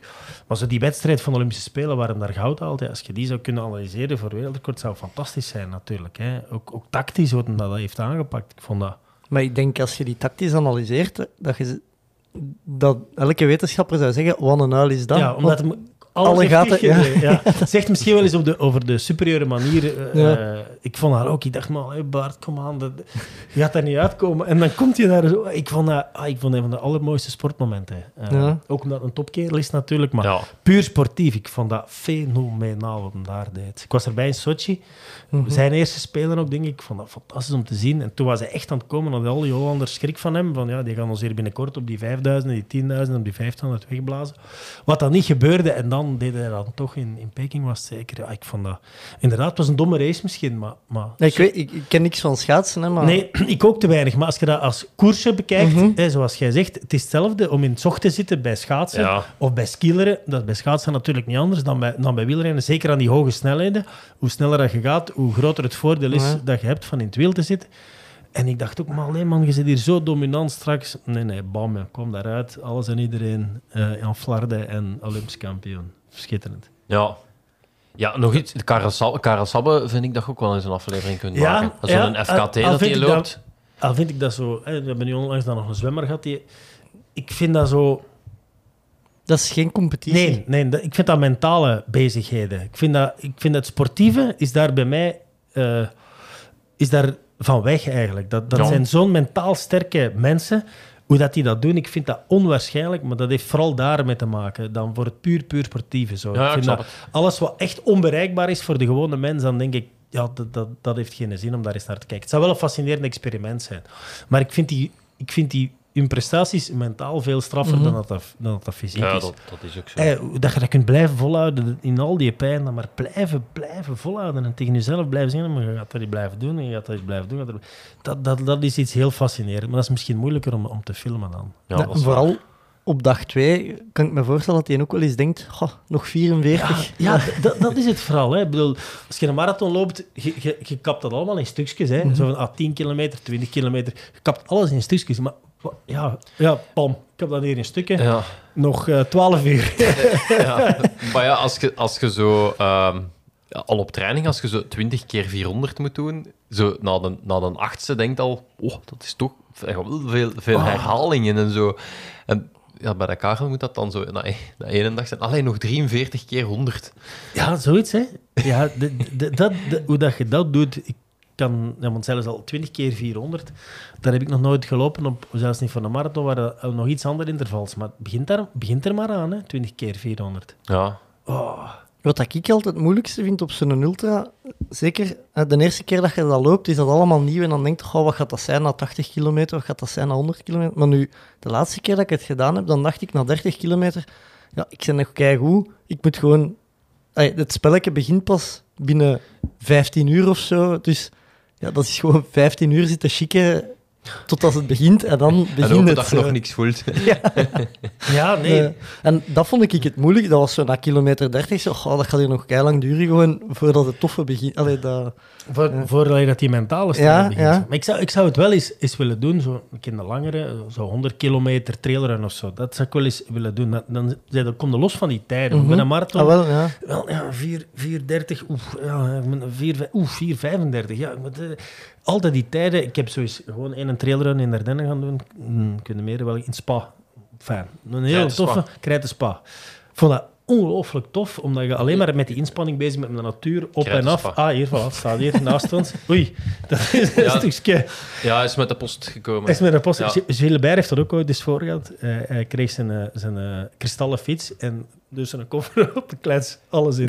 Alles in 100.000. Maar ik vind het mooi, want ik was zelf ook een beetje gebroken na die wedstrijd. Ja, het zal wel. Dus, En dus hoe- dat is wel toepasselijk. 32 kilometer en gewonnen. Ja, zie. Maar dat, dat, dat vond ik...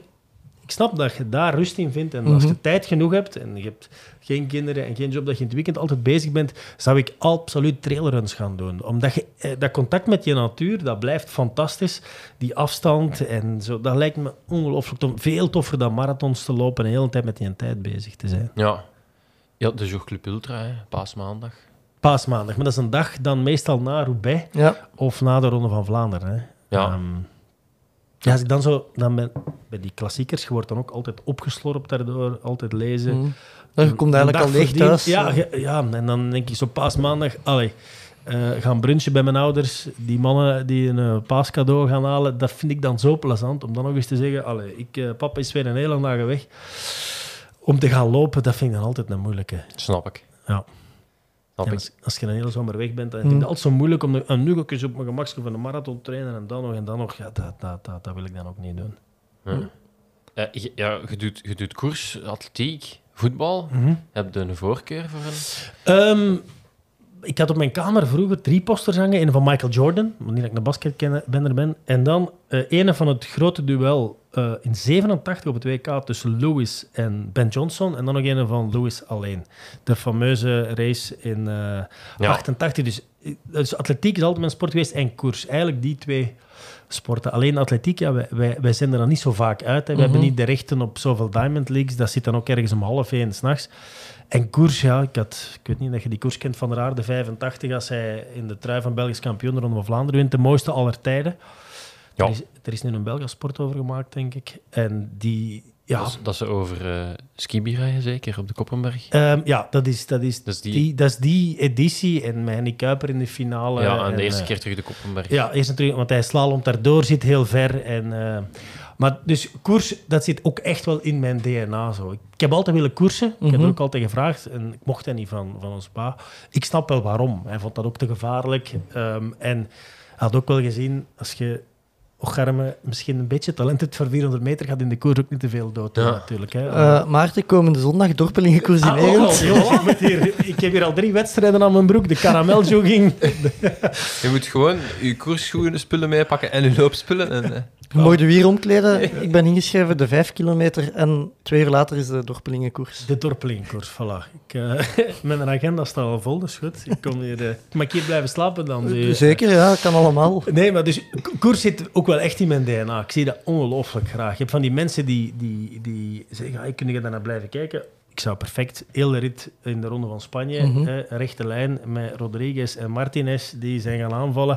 Ik zou dat perfect kunnen uitkijken. Terwijl als ze mij zeggen, ja, Cercle Brugge tegen Westerlo, ja, als ik weet dat dat een spectaculaire match zou zijn, zou ik er met veel plezier naar kunnen kijken. Maar daar zou ik echt wel moeite voor hebben om dat moeten kunnen uit te zien. Bij atletiek heb ik dat ook. Ik kan er naar blijven kijken zonder ook met honderdduizend andere dingen bezig te zijn. Dus ja, atletiek en wielrennen, dat zijn de, de sporten die ik het liefst van allemaal zie. En voetbal, ik heb dat zelf altijd gespeeld, tweede provinciale.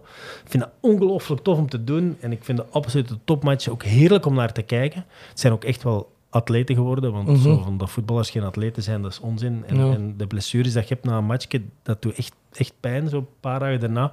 Maar het liefst van alles die koers en, en atletiek. Ja. Die twee.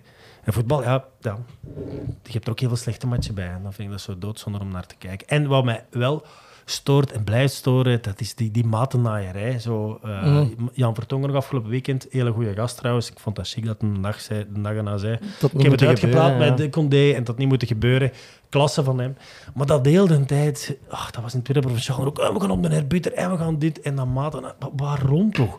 Wat, doe toch gewoon aan sport? Ik, dat, dat heb ik nooit gesnapt aan voetbal, zo, die, die matenaaierij. En dat vind ik misschien ook het ergste van allemaal. Maar ik blijf erbij, als die mannen hun truitje uitdoen tegenwoordig, zijn atleten afgetraind.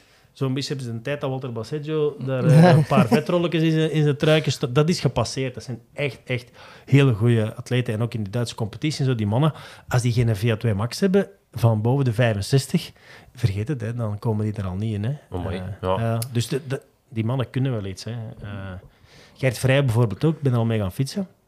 Ik kan een stukje fietsen. Hè. Zij wel altijd, ik was altijd bij de beste drie fysiek, maar die heeft een vrij hoge VO2 max. Hè. Eh, ja, dat- ja. kan niet anders. Ik bedoel, anders, anders komt er ook echt niet, Nee. niet aan te pas in tof. Ja, matenaaierij in de koers toch ook eh, oh, niet vreemd. Nee, maar matenaaierij, ja. Maar dat dat, ble- hoort- dat ble- dat, dat is meer dat- kunst in de koers. Ja. Ja, ik vind dat gewoon slim zijn. En zorgen dat je graag gezien bent in het peloton. En zorgen dat je geen vijanden maakt in het peloton. En slim zijn. Hè. Ik vind dat vaak wel slim zijn. Je kunt wel, als je vijanden hebt, kun je inderdaad wel zeggen, maar jij wint van... Ik win niet, maar jij wint zeker ook niet. Dat, dat is Ja. ook... De, maar je moet... Want ze zeggen altijd, ja, koers in... Dat wordt, dat wordt ge, ge- ge- dit en dat. Maar je moet wel mee zijn om een koers eh, naar je hand te kunnen zetten. Of om daar een Ja, rol van betekenis in te kunnen spelen. Ik zou nooit mee zijn. Hè. Als, ze, als ze nog eens gaan versnellen op de Snijsberg, je kent hem eh, van buiten. Ja. Als ze daar volle charge gaan en ze moeten even zoveel watt trappen op zo'n seconde, ja, dan zou, zou het voor mij al gedaan zijn. Dus je moet wel goed genoeg zijn om, om de boel eh, op stelte te kunnen zetten. ja. Ja, maar dat is ook het leuke wel aan de koers, vind ik. Dat er af en toe wat meer speelt dan alleen het... Tuurlijk, tuurlijk. Dat, de, het tactische spel, de tijdritten, ik, zie, dat- ik weet niet dat jij dat graag ziet, of dat jij, ik zie dat ook echt niet graag. Nee. Want daar, daar is dat spel helemaal weg. Dat is puur dat de is Formule sport 1, tegen hè. zich. Dat dat- Ja, ik vind Ja. dat wel. Bij, tijdrit heb ik in de, het gewoon genoeg aan de, aan de samenvatting, omdat je wilt gewoon even Remco in zijn eigen positie Ja, zien zitten. ja, voilà. Je wilt zien, Ganna aan met die fiets, die helm. hè. Juist, juist. Met die En- kousen en dan- takleerschoenen. Ja, en dan, heb je, dan is het goed of zo. En dan, ja, het is wel leuk als je José hoort aftellen of zo, of, of eh, van, van dat het spannend is. En, en, en die spanning heb je wel een beetje, maar Ja, in, in, in, zo, zoals Pogacar tegen, tegen Roglic, dat was fenomenaal om te Mhm. zien. Maar dat gaat dan ook op die ene tijdrit, op de voorlaatste dag, waarin iets gebeurt, ja, dat anders nooit gebeurt. Daarin is het fantastisch. Maar zo, ja, zoals nu die tijdrit in de week... Ja, ja maar ik, ik ben ook geen tijdrit-fan. Eh, ik vind dat jammer voor, voor renners die dat heel goed kunnen. Maar het, ja, het lokt geen kijkers natuurlijk, hè, Nee. zo'n tijdrit. Het is saai. En dat hele spel, het hele tactische spel, en daar gaan zitten en die met een die en een die wel, die niet. Ja, dat is helemaal weg in een tijdrit. En dat maakt koers net zo ongelooflijk mooi en fascinerend. Alhoewel dat wij daar ook veel, veel te vaak over lullen. Die renners zeggen soms ook, als je daar maximaal aan hartslag zit, precies of dat je zo nuchter nog kunt denken. En wij, oef, tactisch hier en tactisch daar. En, Ja, dat, dat, er is soms veel minder tactiek dat erbij komt kijken dan dat wij denken. Hè. Eh, wij overanalyseren vaak graag de koers. Dat maakt het leuk, maar er is soms gewoon, ja, gewoon de beste ook, hè, die, die wint en, en die je gewoon moet lossen. Vaak is het niet zo tactisch. Uit de, in de ploegleiderswagen wel, maar in het hoofd van de renner is dat, is dat nog niet zo simpel. ja. Wat ik wel nog tof vind, maar dat is meer zo wat nostalgie uit een tijd van, ik weet niet of ik het mag zeggen, Armstrong en die mannen, is zo de Tour dat begint met een proloog. Dat Ja. vind ik... Ja, Dat, ja dat, gebeurt soms nog wel eens. Hè. ja, Eh, ja, de Giro in Israël, een paar jaar Ja, geleden. dat is nog eens begonnen. Ja. En de Tour, ik denk in Utrecht, de start in Utrecht, Ja. waar eh Rowan Dennis wint, dat was ook nog eens echt zo'n een, een pure proloog. In Kopenhagen Mhm. was geen proloog, maar wel een tijdrit. Ja. Dat was ook nog wel fascinerend, hè, omdat het dan begon te regenen. Ja. Dat had daar nog wel iets. Daar Ja. kan het misschien nog wel echt zo, vind ik. Waar Lampaard dan verrassend won. En ook om zelf naar te- om dan ter plaatse te zijn, zie je natuurlijk wel alle, Alle ren- renners. alle renners eens passeren. En Dat is waar. eh, ik ben ooit naar de proloog in eh, Duinkerke geweest van de Tour de France. En wie won daar toen? Ik denk Christophe Moreau, Ah ja, Fransman. Festina. Fransman. Ik had eh, een mooi kindertruitje van Festina, maar eigenlijk, als je daar nu Ja, over achteraf, nadenkt, achteraf is dat een gezien. beetje raar dat je... Als je dat, Ja, toen was kind- dat voor, voor 98 was dat wel, wilde wel bij Festina zitten. Hè? En was dat wel de sterke ploeg met alle steengoeie renners natuurlijk. Ja, ja. Maar ja, het, het zou nu heel raar zijn moest je kind in trui gaan van Ja. Festina, denk ik. Ja, zelfs US Postal is al nu zo. Mm. Ja, zou er dat wel aan doen. Hè? Eh, moet gewoon zeggen dat je fan bent van Tom Bonen. dat is waar, ja, dat is waar. Heeft daar ook gereden. Ja, ja, dat is juist. Dat is juist. Eh Seppe, je had nog wel wat suggesties voor eh, wereldrecord? Ja, short track vond ik ook iets interessant om iets over te doen, want wij hebben dat vorig jaar eh, gezien Met Hallen de Smet. in Ja. het Tialf. En ja, je snapt niet hoe dat, dat, hoe dat die dat- recht blijven. Hoe dat die recht blijven. Nee, Ik nee. snapte dat niet. Je ziet dat en je denkt, oei, maar dat... Hoe kun je recht blijven? Ja. Heb je het geprobeerd? Nee, eigenlijk de Wart Petré die had ons gezegd, ja... ja Ik had moeten laten weten dat Ja, dan, dan, dan zetten we die eens op, want die, die schaatsen die staan ook niet in het center, dus die staan... Ja, die messen staan scheef. Die messen staan scheef. Dus je kunt daar volgens mij al heel slecht op. Schaats, maar als je die ziet gaan, dat is Hey, die, staan, die staan niet scheef, maar die staan uit center. uit center. Ja, Ah, ja, de ja, schoen. zo. Ja, tegen de bocht in, om, Ja. net om, om te vermijden dat je Mhm. uit de bocht vliegt, Ja. waarschijnlijk. Ja. Ik- dat lijkt me ongelooflijk stresserend, short track. Als je dan denkt, maar hoe kunnen nu, nu nog...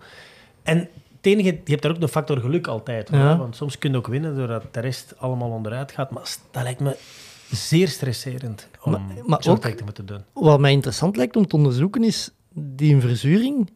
Omdat ik ben, waar was het, eh, met een Bram naar de Wereldbeker gaan kijken in Nederland. En eh, in een van die nummers, ik weet niet meer van buiten welk, koos er dus iemand voor de vroege vlucht. En in de voorlaatste ronde, die zakt gewoon van de verzuring door haar benen in de bocht. Allee, je ziet die echt onderuit gaan, dat je weet van, ja, dat is niet van niet te kunnen schaatsen, maar dat is gewoon die verzuring niet meer dat aankunnen. houden, Van ja. in die positie te Ja. zitten. Ja, die Maar quadricepsen die branden. Ja, in die bocht, dat is altijd een bocht naar links. Volgens mij moet dat rechterbeen echt super hard onder druk komen staan. Dus ik vraag me af of dat die een groter ontwikkeld rechterbeen Ja, hebben dat, als dat, dat linkerbeen. verschillend is Ja. qua, ja, de- qua spiermassa zal het ongetwijfeld zijn. Hè, dat, Hey, dat is een beetje gelijk bij tennis, de arm waarmee dat ze slagen. Bij Nadal ziet je dat heel hard, Ja. hè? Ehm, dat verschil. Ja, dat zou inderdaad zo zijn. Ik vraag me ook af, dat moeten toch ook goede duursporters zijn Mhm. voor een stuk, denk ik. Die, die, als die lopen, zouden die toch ook vrij goed... eh, het, is, het is explosief wel, Fietsen vooral, denk ik. ja. 800 moeten die wel kunnen en fietsen waarschijnlijk ook. Hè. Dus Ja. zullen die toch wel trainen ook, veronderstel ik. Ja, die fietsen wel Ja, ja, die fietsen altijd, die warmen op op de fiets en die... Ja, de cooling down is ook op de rollen. Hè. Ik denk ook gewoon om praktische overweging dat je geen twee ijspisten zet, vaak. Dat je het op een Ehm, andere manier ja. moet doen. Ja, dat, dat is ook zo'n typische sport, denk ik. Als je dat ooit eens doet, en je zei het daar straks, dat je daar nog veel meer bewondering voor krijgt. Ja. Van, doe, doe dat maar eens. Hmm. Ten eerste zo'n rondje, zo, probeer maar eens recht te blijven. Laat staan dat je in duel moet gaan. Ik heb ze ooit bijna Poetin wel kunnen ver- vermoorden. Eh, het is niet gelukt. Eh, ik, was, ik had ook niks bij, maar, maar ik was op de Spelen in Sochi, waar het een Bart Swings dan ook was. En ik ging naar de shorttrack kijken en de- die hadden een Rus toen. Aan heette die. Die heeft daar drie keer goud behaald. Dat was een Aziat, maar ze hadden die dan laten neutraliseren. En toen kwam Poetin echt binnen. En die liep toen echt niet zo heel ver van mij. Dat ik dacht, ah tja, Poetin zo dichtbij. En ik weet, we hadden twee gsm's. Met een gewoon een Belgische nummer en een Russische nummer om naar elkaar te kunnen bellen. En ik pakte die Russische... Allee, ik weet niet meer welke. Een van die twee pak ik met een zak. Om de foto te trekken, denk ik, van Poetin. En naast mij, in één keer, en zo met twee handen al klaar voor eh, Ja, mijn eventueel wapen ja. eh, te pakken. Dus dat, dat zat vol met veiligheidsmensen. Je zag dat niet, maar dus naast mij stond er een en die stond direct klaar van, oh, als hij hier een wapen trekt. Terwijl dat super beveiligd was allemaal. En toen stond Poetin echt... Ja, toen, toen kon ik eraan, bij wijze van spreken. Eh, maar het is niet gebeurd. Dat was tijdens een short track. Poetin, een judo verleden. Hè. Dus, Ja, die had de judo verleden. Ja. Ja. Zou, zou goed zijn dat jij toch je gsm pakt en dan. Wow, wow. Wat zou die veiligheid... Zou die dat dan ook voorzien Ja, hebben? daar zou zo, er nog wel een, daar zo een- voor springen. Daar zou er nog wel een zijn die uit de lucht plukt dan waarschijnlijk. Maar dat, dat, dat was, ja, dat was tijdens het short track. En dan, als je het inderdaad in het echt ziet, is dat nog... Ja. nog dat is bij alle sporten bijna Ja. zo natuurlijk. Je moet ze in het echt kunnen zien. Hè. Ja. Sepp, en gaat er ook nog... Ah, Ik ben wel blij dat we toen niet hebben geshorttrackt, want Bobby had al tegen heel Tialaf verkondigd dat we uit de skielerwereld we hadden toen kwamen. juist Berlijn gaan skileren. en dat was echt een paar weken daarna. En de, ja, Stijn en Hanne die trainen toen nog mee met de Nederlanders. En dan, ja, die stonden hun, hun schaatsen, alleen hun messen te slijpen of zo achteraf. En ja, wij stonden daar maar wat te wachten. En die coaches kwamen met ons babbelen. En ja, ik zeg, oh ja, maar wij komen uit skileren. tegen... Gelijk de Bart en eh, zo. En ook vooral grappig, die Belgische selectie, die trainen dan na de Nederlanders of zo. En ehm, de Wart Petré, die, die kwam zo wat met ons babbelen en die zei, ja, maar pas op, hè, hier op Thijs staan er niet veel in de Belgische ploeg die al een marathon... Die, de meeste komen uit skileren, maar er zijn er niet veel die ooit een marathon geskielerd hebben. Dus ja, het hek was van de dam. Hè. Ik, ik dacht, oh, maar ja, we hebben een marathon geskielerd. Ja, dat je moet- toch zeker eens doen. eh. Oh, schitterend. Ja, nee, ik, vond, ik voelde toch ook wel wat... de druk nam toe. Ja. Ah, Berlijn nog niet gedaan. eh Toch dan schoon? Zo, Ja, snelle wedstrijd, ja. Ja, Uh, Seppe, ook de ploegkoers nog als suggestie. ja omdat... Mij hebben ze altijd gezegd dat dat het, het, het technisch moeilijkste nummer is en een beetje het, het, het compleetste nummer. En het leek mij wel leuk Op de baan. Ja, nee, gewoon in, in het algemeen om daar naar op zoek te gaan. Wat is de meest complete sport waar je zowel moet denken, fysiek, en dan denk ik dat je, ja, dat je, dat je bij het ploegkoers uitkomt. Ja, dat is waar. Alleen het- in beeld brengen is altijd moeilijk, hè? Mhm. Zo, de ploegkoers. Ja, maar, Eh, ja. Maar het, Rena- Renaat helpt. Nee, nee, dat is waar. Hij doet dat uitstekend. ehm, met geweldig juist en goed enthousiasme. Ehm, maar het zou kunnen... We, hebben top, wel, we hadden toppers, hè, met Kopecky en Shari Bossuit, maar dat zal er nu niet in zitten waarschijnlijk. Hè, Nee, nee, nee. eh, op de Spelen van volgend jaar. Ehm, dat heb ik ook al wel eens... Enfin, op de piste heb ik al wel eens gereden. Ik vond Mhm. dat dat best wel meeviel nog. Zo. Het is gewoon een beetje durven, hè. Ja, de eerste twee rondes is dat durven en dan ene keer dat je dat gewoon... Ja, eh, dan, dan lukt ja. dat wel. Oei, dan draaide naar... Ik, allee, ik heb het ook gedaan als ik jonger was, moet ik wel zeggen. Rond de, eh, 20 of als ik was 19. Ik denk misschien met ouder te worden dat je er al minder scheutig op bent om daar met zo'n pistefiets te gaan rijden. Maar dat zou wel kunnen dat, dat, dat alles daar samenkomt in die, in die ploegkoers. Omdat er uithouding in zit, daar zit die verstelling in, daar zit dat tactisch in, dat, de stuurvaardigheid zit daar ook ontzettend hard in. Ja, dat is waar. is goed.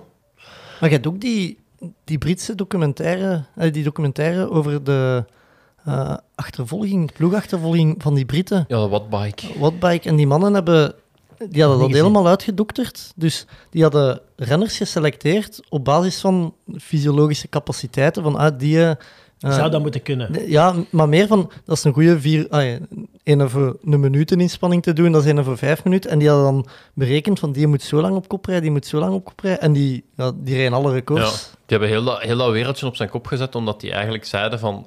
Normaal was altijd iedereen rijdt een rondje en dan moet je heel goed... Je gaat naar boven, je gaat naar beneden en je moet dat blind kunnen dat je juist achter de, je ploegmaat uitkomt. En die hadden meer zoiets van... Ja, maar dat is iemand die goed kan starten, we laten die starten en Dat is die, dat is die eh, en weg. Ja. En, dan, en dan is er iemand en die kan heel goed vijf ronden rijden en dan is de rest... En die hadden daar heel anders over nagedacht, waardoor heel dat spelletje eigenlijk veranderd is. Je ziet dat nu ook met Ganna bijvoorbeeld, dat die, die doet soms ook twee, drie rondes. vroeger, vroeger was dat niet mogelijk. Nu gaan ze echt meer kijken naar, oké, wow. Maar tof was, dat was, is die zijn unieke kwaliteit? Ja. Een fysieke Ja. kwaliteit. en Ja. toffer was, dat was een commercieel team, die, die vielen buiten de Britse selectie, omdat die individueel allemaal ja, goed genoeg niet waren. goed genoeg waren, maar die hadden dat gewoon ja, op basis van wetenschap, hadden die hun eigen zoveel beter gemaakt. Of hun ploeg eigenlijk veel beter gemaakt. En Ja. waar is dat te zien? Op YouTube, dat is Huub Watbike, denk ja, ik, dat Huub die, Wattbike. dat die ploeg noemt. Ik zal het zelf eens opzoeken. Ja, dat wil ik wel zien. Zet Ja. het in de show notes. Hè? Ja, dat is goed. heet. Eh, onlangs vroeg je... Mijn vrouw was, was show notes. eh, wat is dat eigenlijk, show notes? Ja, We hebben dat ook maar gehoord van anderen, en dan Van pakken wij, andere podcasts, en dan hè. pakken wij dat over. dat, klinkt zo, dat klinkt chic dan. Hè? Dan zijn de pas een volwaardige podcast als je veel in die show notes Voilà. kunt zien. We, z- we zijn vooral niet goed in de show notes. Nee. eh. Ehm, nog iets anders, Maarten. Je zit op de motto in een tour. Mhm. Vorig jaar uit een tour gezet. Ja, we zijn een tour gezet. Ja, dat klinkt heel spectaculair. Mhm. Op zich was dat niet zo spectaculair, maar dat klopt. Ehm, ja, dat was een afdaling en een versmalling. En dat was wel gezegd in een briefing vooraf, opgelet, daar zou wel iets kunnen gebeuren. Ehm, ja, en wij zijn wel opzij gegaan, maar die renner heeft ons, eh Eekhoff was het denk ik, heeft ons geraakt en is daar gevallen. Nu, we hadden dat zelf absoluut niet gevoeld, want je moet de bak geraakt hebben. En ehm, hoe gaat het dan in zijn werk? Dat is niet dat er dan plots eh, de 50 man van de bereden gendarmerie rond uw motor konden hangen en dat die u aan de kant begeleiden. Dan zeggen ze gewoon op Radio Tour, die en die motto even uit de Tour. Twee dagen zelfs, eh, waar wij uit een Tour gezet. Nu, we zijn die renner achteraf gaan opzoeken. Motarik en die, eh, zijn ploegleider zei ook, ja, maar die renner heeft gewoon een fout gemaakt. Die heeft gewoon te was- veel risico genomen in een afdaling door Willer in te halen. Wij Mhm. stonden stil aan de kant van de weg. Het was daar niet breed, dat is waar, want er waren ook auto's en zo. En die heeft met zijn stuur geraakt en die is gevallen. En die renner zei achteraf, ja mannen, jij kon er eigenlijk niks aan doen. Maar, dat ik denk al- zelf dat het op beeld was. Hè? het was op beeld. Ja. Het was op beeld. Ja, in de verte kun je dat zien Ja. gebeuren. Hè. En die, die renner gaf zelf toe, je kon daar niks aan doen. Maar dat is dan ook heel die, die eh, ellende dan nu. Je gaat dat moment daar dat Pogacar gaat aanvallen in, de, Ja, met in die deze tour. Ja, met die fotografen. Die werden dan één dag uit een tour gezet. En allee, ik ben niet uit een tour gezet, vooral duidelijkheid, wel met een motaar. En bij die Mhm. fotografen was het fotograaf en motaar. En bij ons was het alleen de motaar. Dus had ik een andere motaar gevonden, had ik nog wel in de koers kunnen blijven. Maar goed, dat doet je niet. En ja, motaar, die mens was er ook heel slecht van. En we hebben dit jaar ook hyperalert in een afdaling. Zijn er geen renners aan, zijn er geen renners daar. Want die mannen die, die zijn er constant mee bezig. Zien dat er geen renner afkomt om een motto aan de kant te zwieren en weet ik wat. Maar dat is natuurlijk een ongelukkig moment, hè, ehm, dat je daar hangt. En dan wordt op een gegeven moment wordt je lijn verbroken. Want ik ben nog een half uur bezig geweest. Ik ging dan tussen eh Ewan die gelost was en Jacobsen die gelost was. Ik heb nog lang verslag gebracht. En op een gegeven moment sluiten ze je lijn af. Ah, ja, En kunnen niks meer zeggen. En kunnen de koers ook niet meer horen. En dan is dat binnenrijden. Eh, maar dat klonk heel spectaculair. Eh, ja, dat moet natuurlijk niet gebeuren, dat mag ook niet gebeuren. Maar die motaars zijn echt super voorzichtig natuurlijk. Mhm. Ehm, die letten wel heel hard op. En ik blijf erbij, als de Tour beter georganiseerd zou zijn, zeker met dat incident van deze Tour, dan was dat nooit gebeurd natuurlijk. Ja, ja. Ehm, maar dat is, dat is niet prettig, hè? Om zo Nee, nee, uit de tuurlijk Tour niet, ja. te worden van... Oh jong, wat is het? Eh, een Tour gezet? Ja, precies dat wij misdadigers zijn die daar renners omverduwen. Ja, dat is niet waar, want, want we konden er eigenlijk nauwelijks iets aan doen op dat moment. En nu is dat dan die twee dagen dat je niet, niet, niet mag- Ja, dan zijn die mag- kas aan het opfretten. Hè. De, dan, de dag nadien is mijn motaar nog zo bij ehm, de parcoursbouwer geweest ehm, van de Tour, ook een hoge pif, om dan nog eens gaan uit te leggen aan de start. Kijk, dat is er gebeurd, dat, dat, dat. En toen zei ze, nee, het is gezegd in de briefing, je mocht niet opnieuw rijden, vandaag niet en morgen niet. En dus ja, mochten wij twee... Dat waren juist mijn twee laatste dagen. Mhm. Ehm, meestal wisselen wij af, Karel Bertelen en ik, op die motor. Maar dat kwam nu zo uit dat ik dan die twee laatste dagen mocht doen. Dus dan, dan miste ik twee dagen in plaats van negen dagen op de motor. Waren het uiteindelijk maar zeven. Ja, dan zijn even je kas aan het opfretten, maar de wereld vergaat ook niet als je niet op die motor kunt zitten. Het is gewoon, ja, hoe langer dat je daarop zit, hoe meer dat je dat doet, hoe toffer dat dat wordt. Hoe meer dat je je sas voelt en hoe meer dat je de koers aanvoelt en wat je kunt doen en wat je niet kunt doen. En toen viel dat plots weg. Maar dus eh, dit jaar is het ons, eh, is het ons niet overkomen. Eh, we hebben heel uit Parijs gehaald. Twee dagen meer gelopen dan? Ehm, maar ik ga altijd lopen. Dus ook als ik op de motor zit, ga ik lopen. Ja. Ja. dus dan... eh, ja. Ik heb sowieso toen ook gelopen, maar toen ik eh, niet mocht op de motor zitten, ben ik ook gaan lopen. Ja. Heb je soms schrik op de motor? Dit jaar niet. Maar ik zeg wel altijd tegen mijn motaar ehm, van... eh, veiligheid is het aller, allerbelangrijkste. En ik weet deze Tour bijvoorbeeld, op een gegeven moment is Bardet daar nog eens uit een bocht gegaan, samen met... Ik weet niet wie. Ik zag die mannen daar ook weer liggen, op steentjes, vlak naast zo een gemetseld muurtje in snelbouwsteen. Dan dacht ik, maar wat zitten we hier toch, wat zitten we hier toch te doen? En vooral die renners, wat zitten die renners daar toch te doen?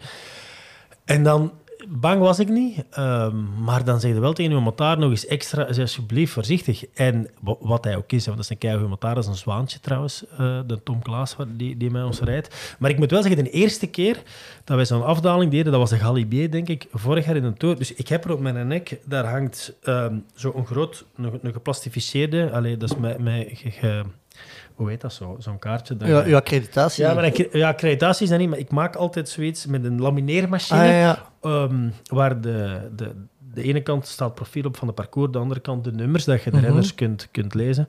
En dat is een redelijk grote flap, dat is een A4. En dat hangt hier te zwabberen. Dan een chrono hangt daar. En er hangt nog iets op mijn nek. Ah ja, een gsm hang ik ook, om op Twitter een beetje te volgen en nog wat extra informatie. En we reden naar beneden. En dat zwaaide allemaal achter mij. lag hier zo te zwabberen en te doen tegen 120 eh kilometer per uur. En je hebt, u maar, je hebt in één hand je microfoon nog vast en met, met je andere hand heb je zo'n bak vast. En ja, 120 per uur echt langs de ravijn. Je denkt, ja, hier ene klapband of één ongeluksje en we we- wel in de ravijn. En toen, toen denk ik wel dat ik even dacht van, wat is dat hier allemaal? Maar dan heb ik heel snel gevraagd, kom maar, kom maar, om dat even mee te pakken. Maar dan zie je wel op dat moment dat je denkt, wow man, wat zijn we hier aan het doen? En dan zie je daar echt eh Lampaard die daar voorbij komt gevlogen. Pitcock, dat was ook die van mij. Ja, ja. Oh, ja. Dat je denkt, maar wat- wat doen die mannen hier? En ja, ja, dat is in een zwembroek dat hij dan tegen 120 per uur die bochten neemt, terwijl wij dan een pak aan hebben en dat je denkt, mannen, hier mag toch echt niks misgaan.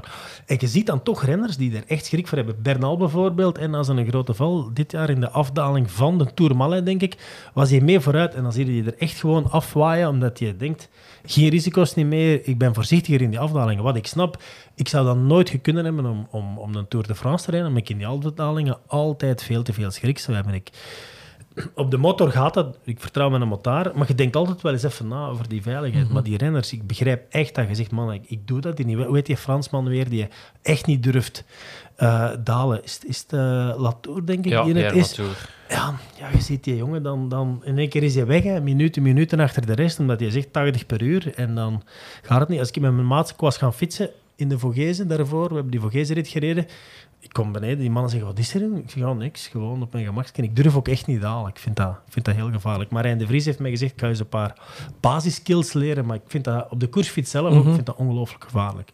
Kun je zeggen, zijn jullie goede dalers? Nee, maar ik heb wel nog in Spanje en zo gekoerst. En dan Ja. is dat... de- in, het begin, in het begin heb je meestal maar dan, als hun hartslag echt super hoog is, je zit al aan het afzien, dan, kun er, allee, dan kan het je ook zo niet veel meer schelen. Dan denk je, oh, die, als die voor mij niet valt, dan Dan ik is ook niet. En dan, en dan gaat de, gaat de mee en pakt de deze lijnen een beetje. En, ja, dat is, dat is... eh, Nu, altijd als je valt, zet je zo wat dat vertrouwen kwijt. Hè. Je zet vertrouwen in je banden kwijt, je zet Ja. vertrouwen in, in die voor je kwijt. Dus dat- en, en dat moet er dan altijd zo, zo wat uitgaan. En ik vind dat je heel goed ziet, zo, de, de, de jonge renners, en je ziet die dan zo nog rijden of, of naar beneden gaan, dan denk je, oh, die, zijn, die, die zijn nog niet is goed gevallen. Ja, en en dan wat ga rustiger aan altijd, dat gaat altijd iets minder... eh, Maar ik blijf dat, ik blijf dat ongelooflijk vinden dat, dat er niet meer ingezet wordt op die veiligheid. Mhm. Allee, ik bedoel, dat is altijd zo, ja, airbags, goh, airbags in een helm, goh, airbags in een kostuumje, maar gewicht. Ja, ik bedoel, als iedereen dat moet doen, dan moet dat toch maar iedereen. Ik vind dat ongelooflijk dat daar nog altijd niet veel meer technologie gaat naar die pakjes dat die aan hebben, naar airbags in helm, in, in, in, in hun fietsstruitje. dat- ik, ik versta dat echt, echt niet, dat, dat wij nog altijd, maar Tijl de Dekker nu ook. ehm, Ja. wat ermee gebeurd is, het zijn er zoveel. Het is constant, je hoort bijna niks anders. Sorry, had die jongen misschien bij betere omstandigheden juist... Ja, ik, ik- ja, het is gewoon in een zwembroek tegen, tegen 80 per uur Ja. dat je ergens tegenknalt. Ja, ik, ik, ik hou mijn hart altijd vast. En, en als je die renners ziet liggen, ik zeg het Bardet, hoe dat hij daar zat... En dan twijfelen die nog van, ja, zou ik misschien toch met een fiets stappen? Maar ik ik vind dat ongelooflijk. En dat is echt, koers verslindt zijn renners en zijn kinderen. En dat, dat, moet, dat moet echt Ja. stoppen. En dat, dat kan, maar dat moet, dat moet gewoon verplicht worden om dat allemaal nog zoveel veiliger te maken. Want die safer, ja, dat gaat het niet oplossen. Hè. Ehm, wat Nee. gaan doen? Nee.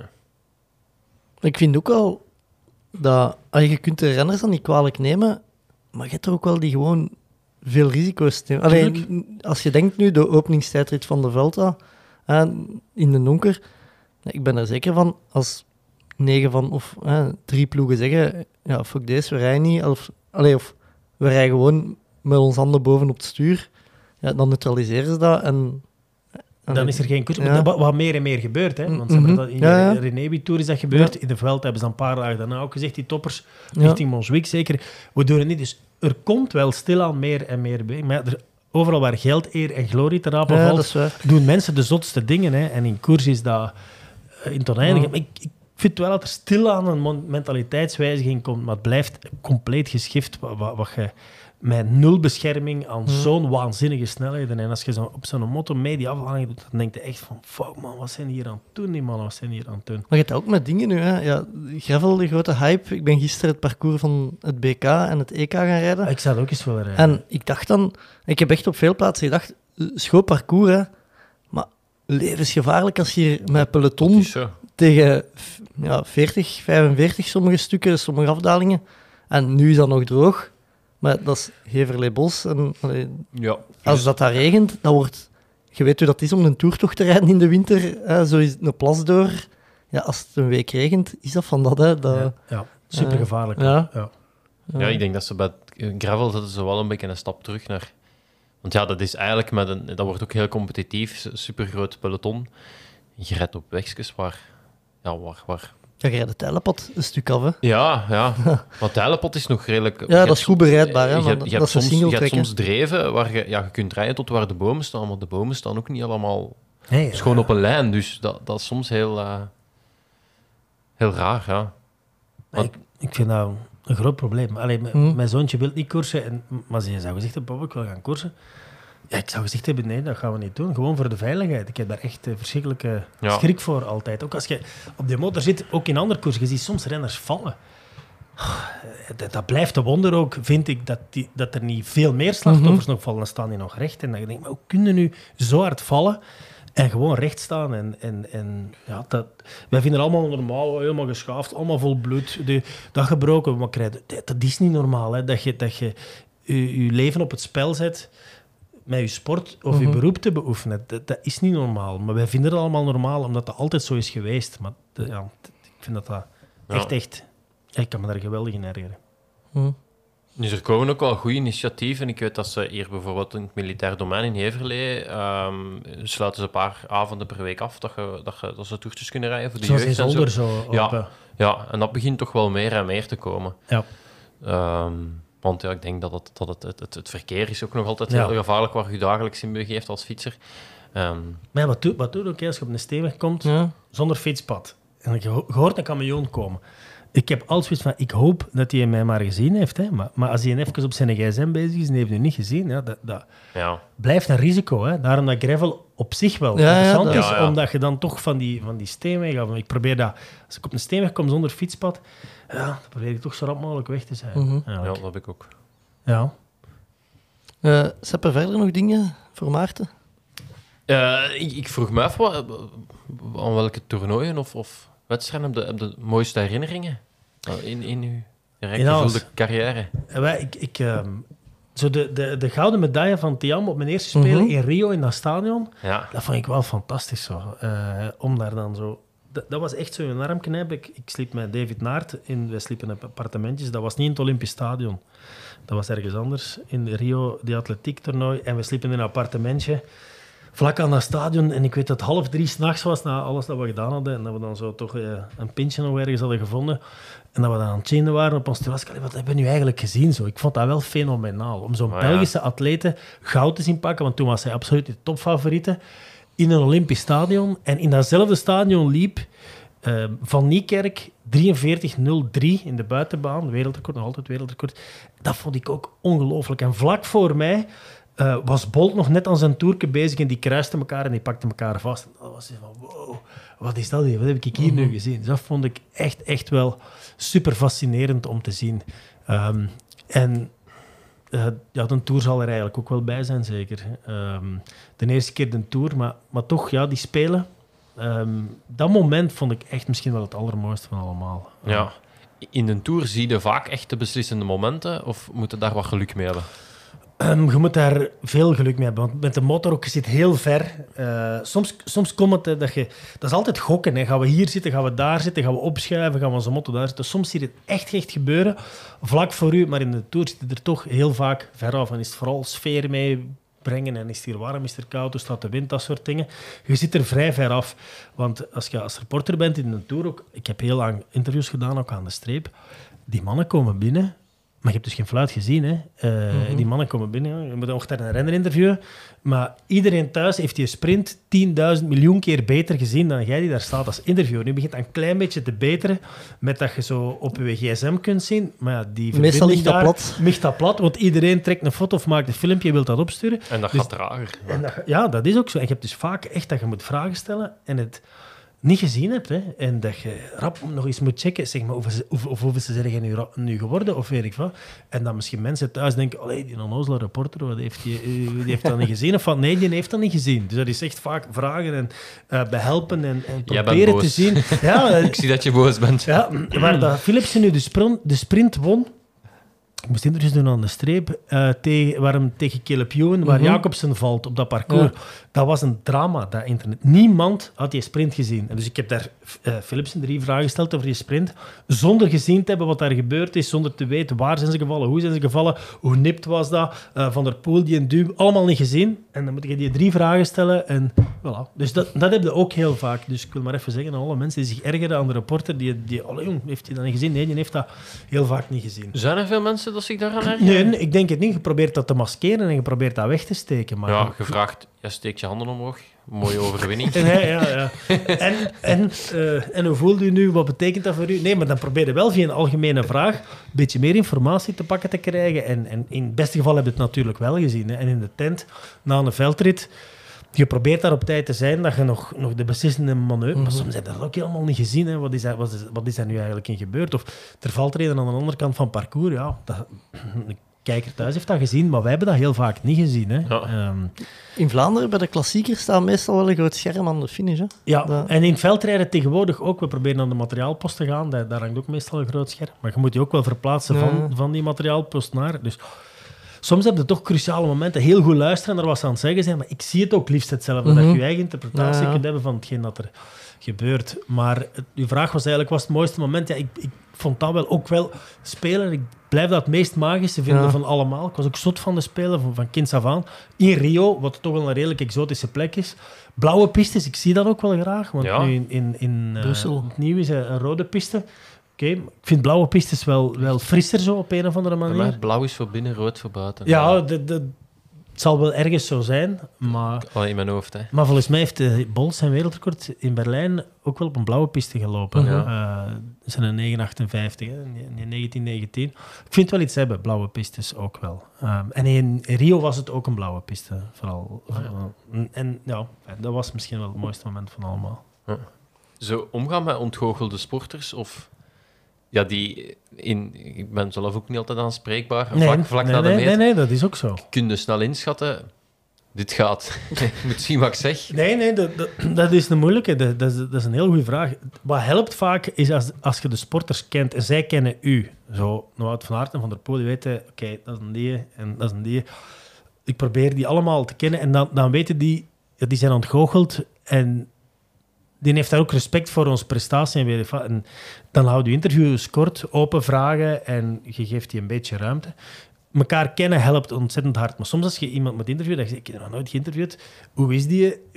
In zijn ontgoocheling ook, dat blijft ook voor ons altijd een spanningsveld. Van, oei, ga ik... Ga ik hoe ga ik dat hier aanpakken? Open vragen stellen, respect tonen voor de prestatie is heel belangrijk. Van, oké, ik heb het misschien net niet gehaald. Heel veel respect tonen. En dan ja, luisteren naar wat ze zeggen en daarop inpikken. En dan niet te lang maken als ze ontgoocheld hebben. Het is natuurlijk iemand die uh, zich gekwalificeerd heeft voor een halve finale of een persoonlijk record heeft gelopen, ja, dat, is, dat, is, dat is een plezier. Hè. Uh, de John uh, uh -huh. is een uitzondering, die had het niet gehaald, maar die, ja, dat was fantastisch. Zo voor je microfoon krijgt, dat is, dat is genieten. Hè. Had het niet gehaald, maar tot 150 meter van de streep wel. En dan heel zijn uitleg. Heerlijk is dat natuurlijk. Dat is, dat, is, dat is dankbaar. Meestal is het natuurlijk niet zo. Hè. Sporters die ontgoocheld zijn, zijn ontgoocheld. Hè. Uh -huh. Ook Evenepoel, ook Van Aert, ook Van der Poel. Ja, als die ontgoocheld zijn, zijn die ontgoocheld. Maar die hebben altijd wel voldoende professionalisme om ook in die ontgoocheling een verhaal te doen. Ik bewonder Van Aert daar altijd uh, ja, ontzettend hard voor. Ja. Die wordt zo vaak tweede. Ik heb die nog nooit echt ambetant geweten in een interview aan de streep. Die beseft, kijk, dat is mijn job. Ik ben ontgoocheld. Die begint dan nog eens allemaal uit te leggen en toen dit en toen dat. En dat hebben al die mannen. Al die, hoe groter de sportman, hoe, hoe gemakkelijker dat ze ook zijn in een interview, ook in een ontgoocheling. Mm -hmm. En zeker in de koers en ook zeker in atletiek. Je hebt dan, die Fred Curly vorig jaar, die was wel heel kort van stof op de Memorial. Kom jong, doe is normaal. Maar de meeste atleten en de meeste renners, bijna allemaal, die, die zijn toch ontzettend uh, dankbaar in een interview, ook in een grote ontgoocheling. Maar op respect tonen en open vragen stellen, dat werkt altijd, vind okay. ik. Want dat is moeilijk. Ja, je weet wat dat is. Je bent, je bent kapot van ontgoocheling. Je hebt daar zo lang naartoe gewerkt, die atleten. Ja, er is maar één toernooi dat echt telt. Hè. Dat is dan. En als het dan er niet uitkomt, door God, God weet welke reden, ja, daar staat het dan. Hè. Alles vooropgeofferd, alles aan gedaan. De coureur die heeft nog de dag nadien een andere koers, in de week nadien Mhm. en een maand nadien. Maar een atleet niet. Hè. Bij een atleet telt er niet zo heel veel. Nee, hè, nee, nee, buiten nee. die grote kampioenschappen. Nee, dat is waar. Dat is waar. Eh, heb je zo geen schrik als die met hun spikes komen dat die op de, ka- de kabel van de camera gaan staan? Die zijn meestal langs de andere kant. eh, Want ik zag op het WK dat ehm, zo het, het bord waar de wereldrecords en zo op getoond worden dan, dat daar eh, de eerste dag lag daar nog een kabel. En daar ging iemand bij staan voor een foto. En die mens zat erbij, stond, die was al aan het tekenen. Nog al die weg, gestond kabels op mijn kabels. In, in de crosscup is dat toch ook altijd? Ja, had ik Dat die ze- mijn voeten gekregen. dat je op kabel stond. Doordat ik te lang bleef wachten in die zone en daar zo wat bleef rondtrippelen. Zeg maar, er liggen veel kabels te bieden. We Oh, hebben nee, er nee. alleen kunnen ik vervangen. oh, en ik zou, ik zou zelfs dan nooit of nooit tegen een atleet zeggen, als je op mijn kabel stond, dan denk je, dan is je kabel maar stuk. Maar ik ga niet tegen een atleet die eruit geput is. Dat, want ik heb het nog niet... Ik heb het wel nog niet meegemaakt. Maar meestal tegen dat ze in de mixstone komen, zijn hun spikes ook al uit. Hè? Ja, ze die meestal, hebben ze die, Ja. meestal hebben ze die in hun hand, Ja. hun spikes. Ik heb het wel voor gehad dat, dat een atleet met spikes gaf en dat ik die vast had tijdens het interview. Dat heb ik wel al, al, al meegemaakt.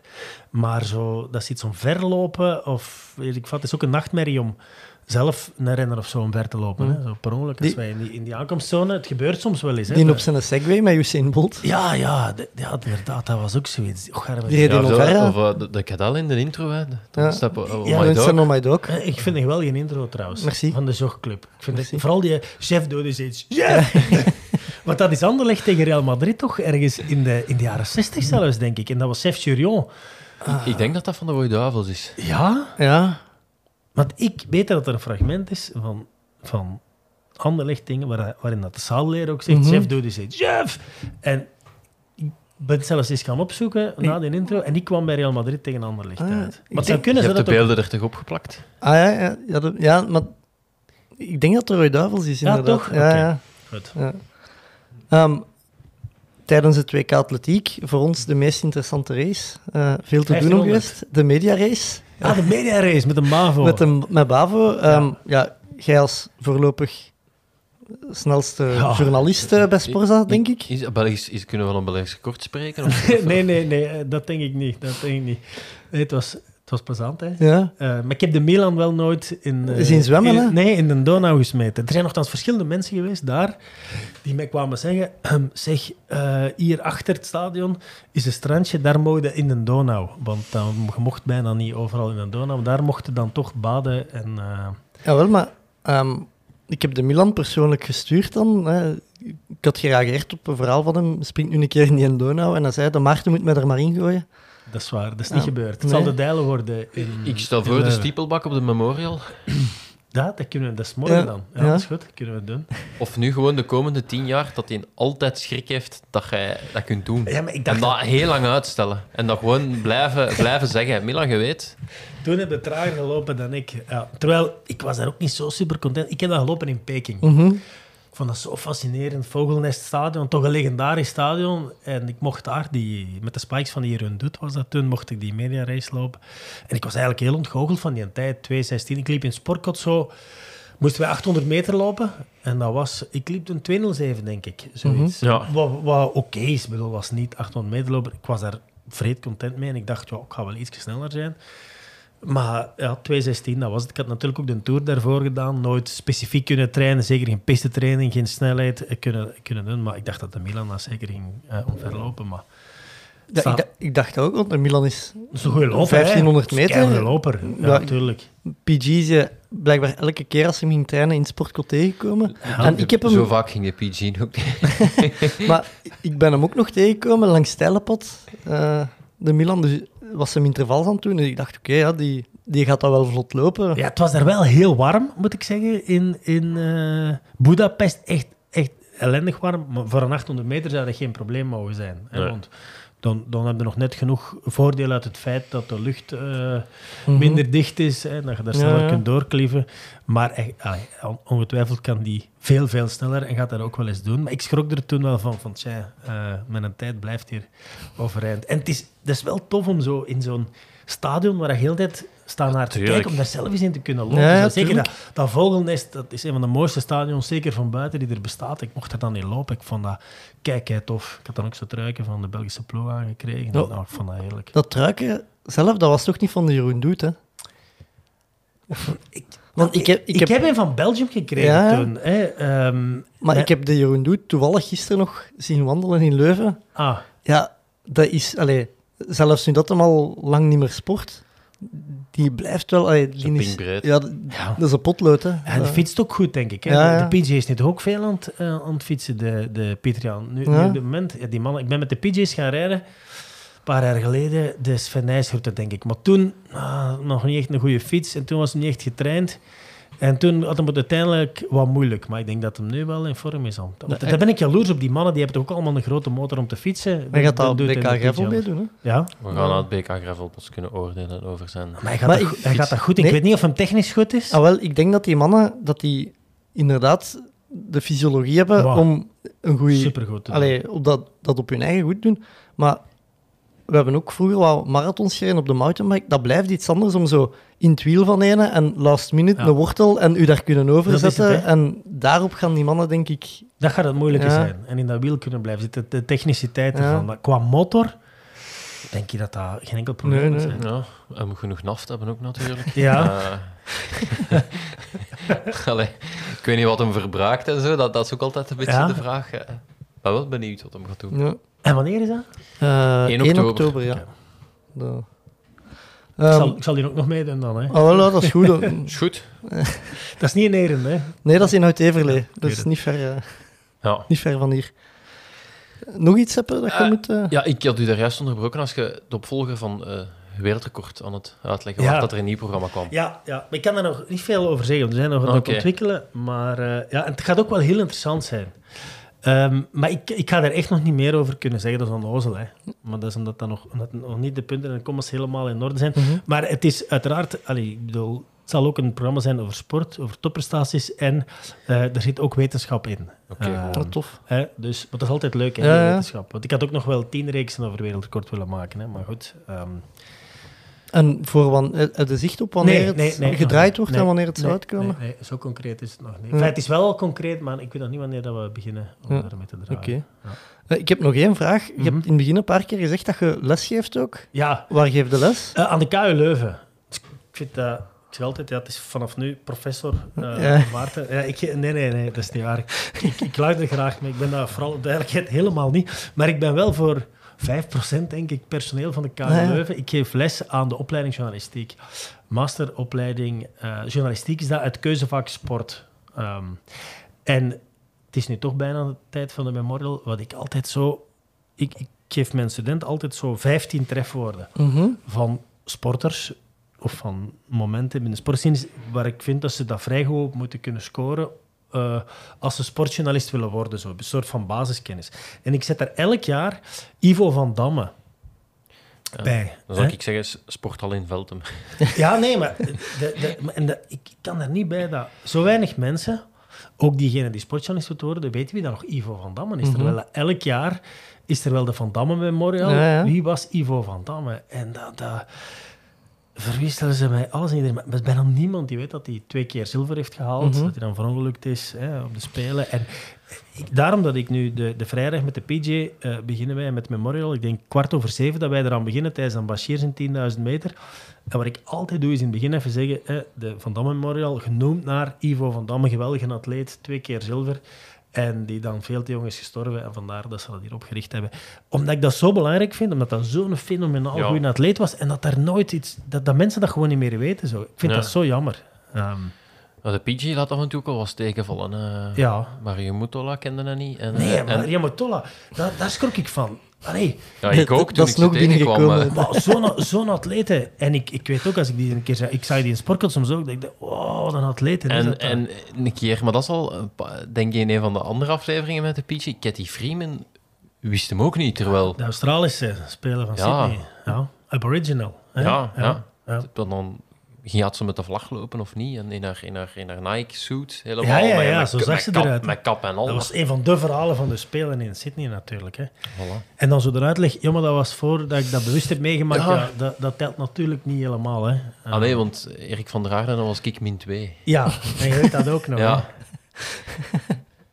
Dus ik hoop dat hem eh, buiten vakantie aan het nemen is, ook flink aan het studeren is. Dat hem geen kemels schiet. Eh, Dat hem die records, het Europees record op de 10.000, het Belgisch record en het uh, die gaat hem wereldrecord, zeker, kennen- dat je allemaal kent. Hè, Die wat gaat is hem kennen. Ik kan het ook altijd zo vol zelfvertrouwen brengen Ja, dat je dat er niet is- aan twijfelt. Dat niemand eraan twijfelt dat het maar ja, zeker ik is. weet niet of dat, dat goed is als journalist. Dat je, mocht je zeggen, dat weet ik niet. Of zeg je dan beter gewoon dat- vol, Je vol mocht, je mocht dat zeggen, maar ja, wat natuurlijk niet tof is om daar te zien, is zo iemand die, oei, ja, misschien dit, dat, dat. Ja, fijn. Als je het niet weet, ja, ik weet het niet. Eh, ja, ik weet het niet helemaal. Je mocht dat wel zeggen, maar de PG gaat dat nooit zeggen, want je weet het wel. Hè. De, de PG die zegt met zoveel flair, zo is het. En hij weet het ook heel vaak, hè, voor alle duidelijkheid, maar af en toe. En daar pakken we hem dan graag op. Dus ik hoop dat hij hem goed gestudeerd heeft. Wat zijn nog zo dingen dat er op uw lijstje van 15 staan? Ja, dat we kunnen zien of we... Of, Ah, namen. Ehm, ja, ja, dat is goed. Ik zou zeggen, ik zoek het heel snel op.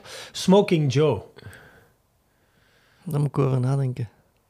Dat is, dat is niet simpel, hè? Dat Nee. Ik weet dat dat een moeilijke is. En ik denk dat ik hem dit jaar misschien veranderd heb naar een andere. Dat is een bokser, Joe Frazier is dat. Ah, ja, Ah, ja, een die van ken de mannen die, die tegen Ali gebokte- gebokst heeft Ja. en weer van, omdat dat zo... Eh, De dus Rumble dat- in the Jungle. ja, de Rumble in Jungle. Wat daar ook nog op staat, wat jij wel eh, zeker zult weten, is eh Kostadinova. Nee, zeggen jullie niks? Kostadinova, dat vind ik ook zo springen of zo? Nee, dat Ik is vind, ik vind onderhand een- dat, een- ik, dat ik een thema mag, dat ik een van die 15 mag worden. De jogclub zal ik erop zetten. Nee, eh, Svetlana Kostadinova, dat, was de, dat is nog steeds de wereldrecordhoudster hoogspringen bij de vrouwen. Hoog. Weet jullie dat? Ik ga dat ook doen, hè. En er, zi- er zijn er soms wel die dat weten. 209. Ja, 209. 209. Gesprongen. Frank Raas stuurde mij in de week nog iets aan een atletiek. Was mij aan het sturen. Hij was erbij toen ze dat sprong. Ik weet niet meer waar het juist was. Maar ik denk in 87 eh, is dat gesprongen. En de Frank zei, ik was erbij. Eh, Maar ik weet dat van, omdat Astia en zo 206 of zo, of 205 sprong ze, 205, Ja. dan ben ik dat gaan opzoeken en dan dacht ik al, 4 centimeter, dat, wat is, allee, dat is... Ja, Eddie Anijs heeft me dat eens uitgelegd. Ja, 4 centimeter, wow, maar op die hoogte... Ja, ja, op tuurlijk, extreme dat Ja, Anijs dat... Belgisch recordhouder. Dat, Ja. weet- die, die, dat Ja, weet ik wel. Met, met Dat weet ik hoeveel? niet. Nee, dat weet ik niet. Meter. DCLA, DCLA, dat weet ik wel. ja, 2,36 meter. Maar dat is dus gigantisch hoog. Hè. Met 2,36 daar doet op elk groot kampioenschap mee voor de medailles. Jonas Creteur heeft dat nog op Twitter gezet. Deze, Ah, ik heb het niet gezien, maar ik volg Was de het natuurlijk. Langsthoudend. Was niet zoiets? dat weet ik niet, maar ja, de discussie kwam zo wel van, ah, hij doet daar mee mee mee voor de medailles, maar ja, er werd op geantwoord, en dat is ook wel zo, je moet het wel springen in een finale natuurlijk, Maar en dat, is... Dat is het punt, dat zei Ja. Eddie Anijs zelf. Ik heb dat gesprongen zijn op een, op een klein meeting in Italië, zonder publiek, nul stress, 2,36 meter. Maar hij zei, als ik naar een groot kampioenschap moest, al die stress, die spanning, dat was niks voor mij. Ik, ik, ik ehm, was de helft van mijn kwaliteiten kwijt. En dat is natuurlijk de kunst. Dat hebben we nu op 2K trouwens ook een paar keer gezien. Dat die hele grote, Mhm. bij die allerlaatste worp, bij hun allerlaatste sprong, Ja. Dat die dan plots, bam, dat doen. En dat heeft die Jam ook bijvoorbeeld. Hè. Die allerlaatste worp in speerwerpen, waar als ze het verschil moet maken, oei, bam. Ja, boek het toe. De rest, ja. ze heeft weer eh, ver in de, in de 50 gegooid. Het is gedaan. Dat, dat, dat is echt het verschil tussen de, de, de hele grote eh, en de rest. Dat die op de allergrootste momenten ook die grootste prestatie neerzetten. Die een Bolt, die deed dat ook maar Mhm. altijd. Hè. Je hebt maar 100 meter en alles Ja. kan fout gaan. Nee, nee, bam. Tjak, boek het toe. En je wint dat spel daar. Dat, dat, dat is echt... Dat was op 2K nu heel duidelijk. En dat Ja. vond ik zo chic om te zien.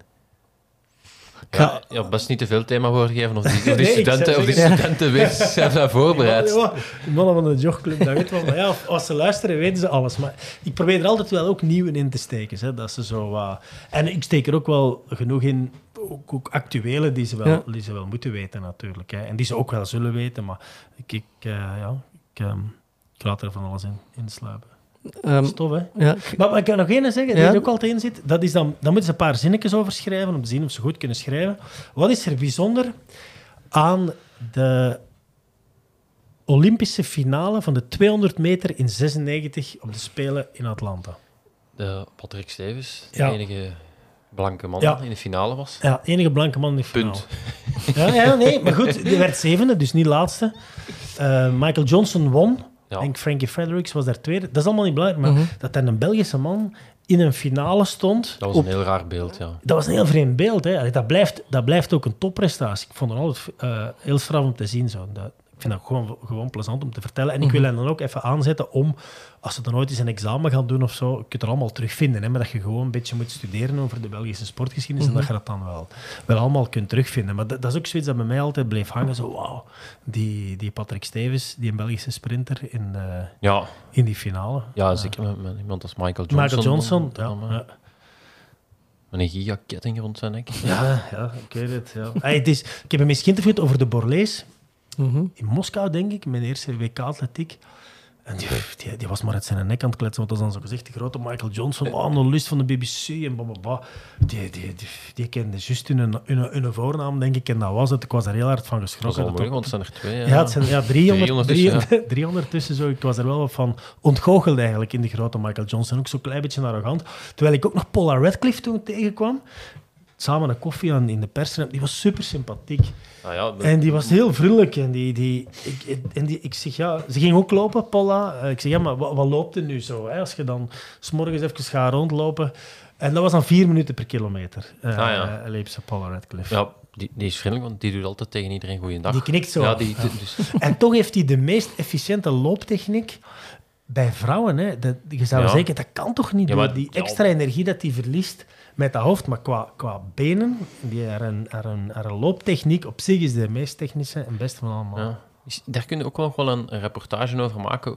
Is die, ik vraag me echt af hoe dat die aan die antiek is gekomen. Is dat omdat de, die de mensen in het dorp kenden en zoveel goeiedag moest zeggen, dat die, dat die dacht... Nee, ik denk dat wij allemaal, als je ons zou filmen terwijl we aan het lopen Ja, zijn, dat we allemaal een klein beetje een gaan- hebben. Zoals jij in de gang gaat zitten als, bij je eerste reportages. Ja, ja. eh, Als ik mijn eigen zie lopen, Ja, dat snap ik. Ik Als kan dat niet aan. Bel van Kastel, als je Kan. binnenkomen. kan, kan dat niet aan. Ja, Ik daar, snap dat. da- daar, daar kun je dan nog een beetje zeggen. Ja, maar hij is, hij is Hij is al lang onderweg.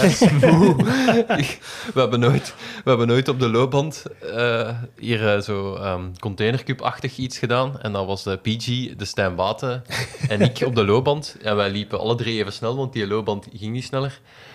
Gewoon, als je die mannen zag lopen en je zag mij dat doen, dat, dat, Bij die mannen leek dat als- alsof dat die zo aan het zweven waren. En, hè, zo de, de, Je de kon band niet zeggen- raken zo. Ja, en bij de Seppen leek dat alsof dat hij de band aan het afbreken was. Nee, dat heb je toch ook. Dat is als je op tv komt, is dat zo. Als je ergens in sport is het ook. En bij Radcliffe, ja, dat is heel opvallend. Ik vond, die, ik vond ze super vriendelijk. Ehm, eh, maar nu stond ik naast Carolina Kloof. Dat was, dat was eh, een ander paar mannen natuurlijk. Maar voor dat loop, maar nog iets over die looptechniek. Mhm, ja, zeker. Fem- Femke Bol, die kan dat nu toch zelf wel zien. Als die haar eigen ziet lopen. Die loopt zo natuurlijk, met zo'n Ja. flair. Die gaat het toch niet erg vinden om haar eigen te zien lopen, denk ik. Hmm, nee, dat is zo, ja, behalve die, eh, dat eerste, die Bij de- eerste finale, dat ze... Ja, dat, dat zal ze inderdaad niet willen terugzien. Maar ik bedoel, puur qua techniek, qua foulée, qua flair. Dat, dat, dat, Maar bij die 400 meter lopers is wel zo, de laatste 50 meter zie je wel dat het begint te... Ja, dat die verzuring erin slaagt. Hè. Die, die beginnen zo ineens te trekken. En, ja, eh, maar zelfs, ik heb zoiets die in 2019, die McLaughlin, die er nu Mhm. niet bij was, en die Mohammed, die was er nu wel bij, maar die, die liepen met hun twee, je zag daar niks aan. Die liepen gewoon die, die 400 bam, alsof dat daar... Daar zag je helemaal niks aan. En ik weet, Van Niekerk in zijn 400 meter, die startte als een kanonskogel. En ja, die, ik had ook zoiets, oei, oei, veel te snel. Die gaat stilvallen. En die viel dan toch niet stil. Uiteraard vertraagt hij, maar je zag dat niet zo hard als bij sommige anderen. Is Die hebben ze nog moeten afvoeren toen, toe, hè? ja, die hebben ze toen moeten afvoeren. Ja, die, die was echt... eh, ja, zeven minuten na de inspanning zou een millimol aan Ah ja, melkzuur, door- lactaat het hoogste zijn van allemaal. Ja. En dat is het moment dat je dan... Dat hij voelde dat hij te snel gestart was, eigenlijk. Maar het werkte wel, hè. In de buitenbaan, hè. Dat is vooral zo dat je energiesysteem eigenlijk niet kan volgen op je, Ja, op je ja, dingen. Het Dat- blijft, blijft fascinerend. Ja. Ja, het blijft fascinerend doordat dat ook weer in elkaar zit. Dat, dat, ja, Ja, ik vond dat een van de beste afleveringen van Ja. de Wereldrecord. ja, dat is ook zo. Ik vond dat zelf ook wel eigenlijk de beste. Omdat dat ook zo, inderdaad, uit de buitenbaan... Je kunt dat ook gewoon echt goed vertellen met die ventjes. Allee, hier is nu ventje X en Ja. die doet dan dit. En daar is ventje Y en dan dat. En dit, dan gebeurt op dat moment gebeurt dan dit. Ik vond dat tof, dat bordje zo. Hm. Ehm, Ja, zeker. Ik ga afsluiten, Maarten, met de vraag die ik tijdens het WK nog aan PG gesteld heb. Gaan we wereldrecord zien op de Memorial? Nieuwe piste, buitenbaan? Ja. Het weer gaat goed zijn ook. Ja. Hè? Het gaat zo warm, zwoel zijn. Als, als we een wereldrecord zien, wil ik wel dat het een echt wereldrecord is. Ja. Want zo een wereldrecord op de 2000 meter, dat is voor mij geen wereldrecord. Nee, nee, dat, nee. Is, ja, dat is een Maar dat- wereldrecord om dat te kunnen zeggen, maar dat is, een wereldrecord is echt in, in een Olympisch nummer een wereldrecord. 200 meter. Ja, 200 meter vrouwen, hè, Sharika Jackson. Ja, je weet natuurlijk niet wat hebben die gedaan na dat WK, hoe hebben die zich verzorgd, hoe zit het. Maar a- als het ergens kan, en met die snelle bocht, met die nieuwe piste en met de weersomstandigheden, en misschien dat de wind ook nog twee keer zo'n rol speelt, dat weet ik nu niet. Dat, dat Mhm. zullen we morgen moeten beslissen, dat weet nooit iemand daar. Maar dan, dan kan het wel. En, en een wereldrecord op de, de 200, ja, dat zou wel een wereldrecord zijn. Want ik blijf dat de topprestatie vinden van eh WK. Budapest. Ja, 700ste van Flojo.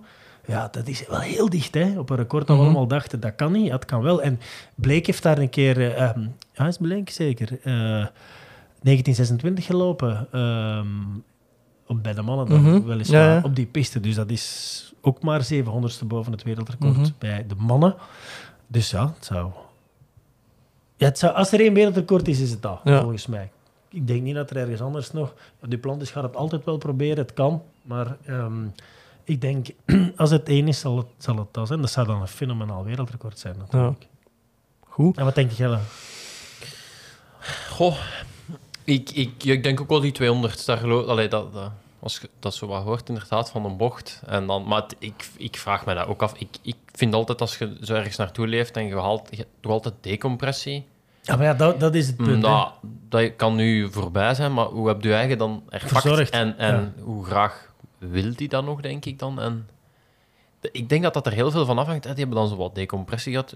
Eh, Je gaat iets vettig eten, je drinkt iets, je, je doet Nee, dingen dat je, dat je die maand dan niet gedaan hebt. En dan gaat het terug de eerste keer trainen. En dan denk ik dat het ervan afhangt hoe dat je dan, hoe, hoe dat je dan voelt. Ja. Ga je dan trainen en denk je, wow, dat is hier nog. Of Denk- denk je, ja, lap, het gaat hier. Laat maar, geld pakken en... K- Ja, cashen, cashen en uitkijken naar de crosscup eh, of zoiets. Ja, Sharika op de crosscup, dat zou wat zijn. Eh, toch een korte cross, hè. En, en wat denk jij? Goh, ik, ik hoop het. Gewoon om... Het zou mooi zijn. Ja. zo Eh, De, echt, echt de. Bobby is wel de man die er... eh, in Berlijn waren er ook bij, hè, vorig Twee jaar. wereldrecords dat ik erbij was in Berlijn. Ah ja, ja, dat is juist. Ehm, ah, nee, dat waren je niet. Ik dacht te zeggen, dat, dat, bij de Marten in, in, eh, in Dubai, nee. nee. Bloemenveld. Bloemenveld in Mexico was ik erbij. Was hij daarbij? Ah, ja? Ironman. Ja, Met, eh, op de Ironman. ja, De- ehm, allee, zeg, is zijn naam Met de? Pieter. Cozumel. Ja, voilà. Eh, ja, dus als het zal gebeuren... Op de zal het 200 meter, ik hoop dat de PG dan alles weet over de 200 meter, Dat- want dat gaat hem dat gaat sowieso netjes, zijn. netjes mogen analyseren. Eh, ja. Eh, Maarten, is er nog iets dat je kwijt wilt aan de luisteraars? Nee, eh, we zijn zo van de hak op de Ja, tak gesprongen. Dat is een ik, podcast. Ja, dat is een beetje een podcast. Nee, nee, dat ik dan een fijne podcast vind. Er zijn weinig podcasts over atletiek en zo. Hè? Ja, ah, dat was eigenlijk een beetje het gat dat wij wouden opvullen in het begin. eh. Tijdens 2K vooral. Nee, Ah, nee, als we ooit zijn 2K begonnen. ook wel, ja. hè? En ja, tijdens het 2K ook wel. Ehm, maar ja, de insteek ooit was van... We waren fan van Welcome to the EE en we dachten, ja, dat eigenlijk niet in de sport. Nee. En ik blijf het jammer vinden dat de tribune Stopt, nu hè? stopt Ja, omdat vind dat ook. dat was zo de... eh, Maar ik heb begrepen dat ze een dagelijkse show Komt een dagelijkse maken. van een kwartier. Maar Ja. ik weet niet dat er al een naam voor is en ik weet ook niet wanneer dat, dat juist gaat beginnen. Maar het, het jammere was, die gaven vaak aandacht aan zo de... Of de, de mensen die dan te gast waren, hè, met de momenten moment. van de week, zo aan Een kleinere sport, Een kleinere een sport. atleet of en, zo, ja, ja. en dat vond ik eigenlijk wel tof. En ik zag daar ook veel, omdat dat dan actualiteit was, op van, ah, ik heb dat gemist, vond ik, ik heb dat gemist. Juist. En, juist. ehm, Ik, eh, ik sta aan jullie zijde. Ik vind Ja. dat ook eh, he- heel jammer. Ja. nou, Ga je naar hun eigen podcast luisteren? Nee, nee, nee oh, dat vind ik ook zo ongelooflijk confronterend. Uw stem horen is ook al vreemd, hè, want Ja. dat doet je nu ook. Hè. maar Nee, ik, ik ga- je bent ik daar ga- wel aan, vind ik. Je bent daar, maar jezelf op tv zien is nog altijd iets anders. Maar je ziet jezelf ook wel in de Mhm. spiegel, ook al ziet je er op tv Ja, altijd wel iets anders maar jezelf horen. En dan hoor ik ook alleen maar, oei, je hebt dat niet gezegd. Oeh, dat hadden we nog Ja. kunnen zeggen, of dat hadden we nog moeten. De- in het begin, als je zo, als ik het journaal presenteerde, ja, je moest er wel naar kijken om te zien wat niet goed was. Maar dat, dat was zo confronterend zo. Dus ik ga hier niet naar luisteren. Hm. Nee, want de Mark Willems gaat dat zeker doen. En Ja. al direct een paar berichten sturen. Ja. Ehm, dikke merci dan voor af te komen. Veel plezier. Seppe, jij ook eh, merci voor af te komen. Alsjeblieft. Deze was het voor mij voor deze week. Tot de volgende. Willen ze niet of willen ze niet? Doen we het of doen we het niet? Tommeke, Tommeke, Tommeke, wat doe je nu? Tom Bonne gaat wereldkampioen worden. Hij rijdt 5 per uur. Te snel voor ons. Fred Kaap. En nog Fred. Jeff doen is iets. Jeff! Wat is er mis met Dumoulin? Hollands poepen. Hij heeft diarree. Don't stand on my dog or I cut your head off. Daar is hem, daar is hem! Daar is hem!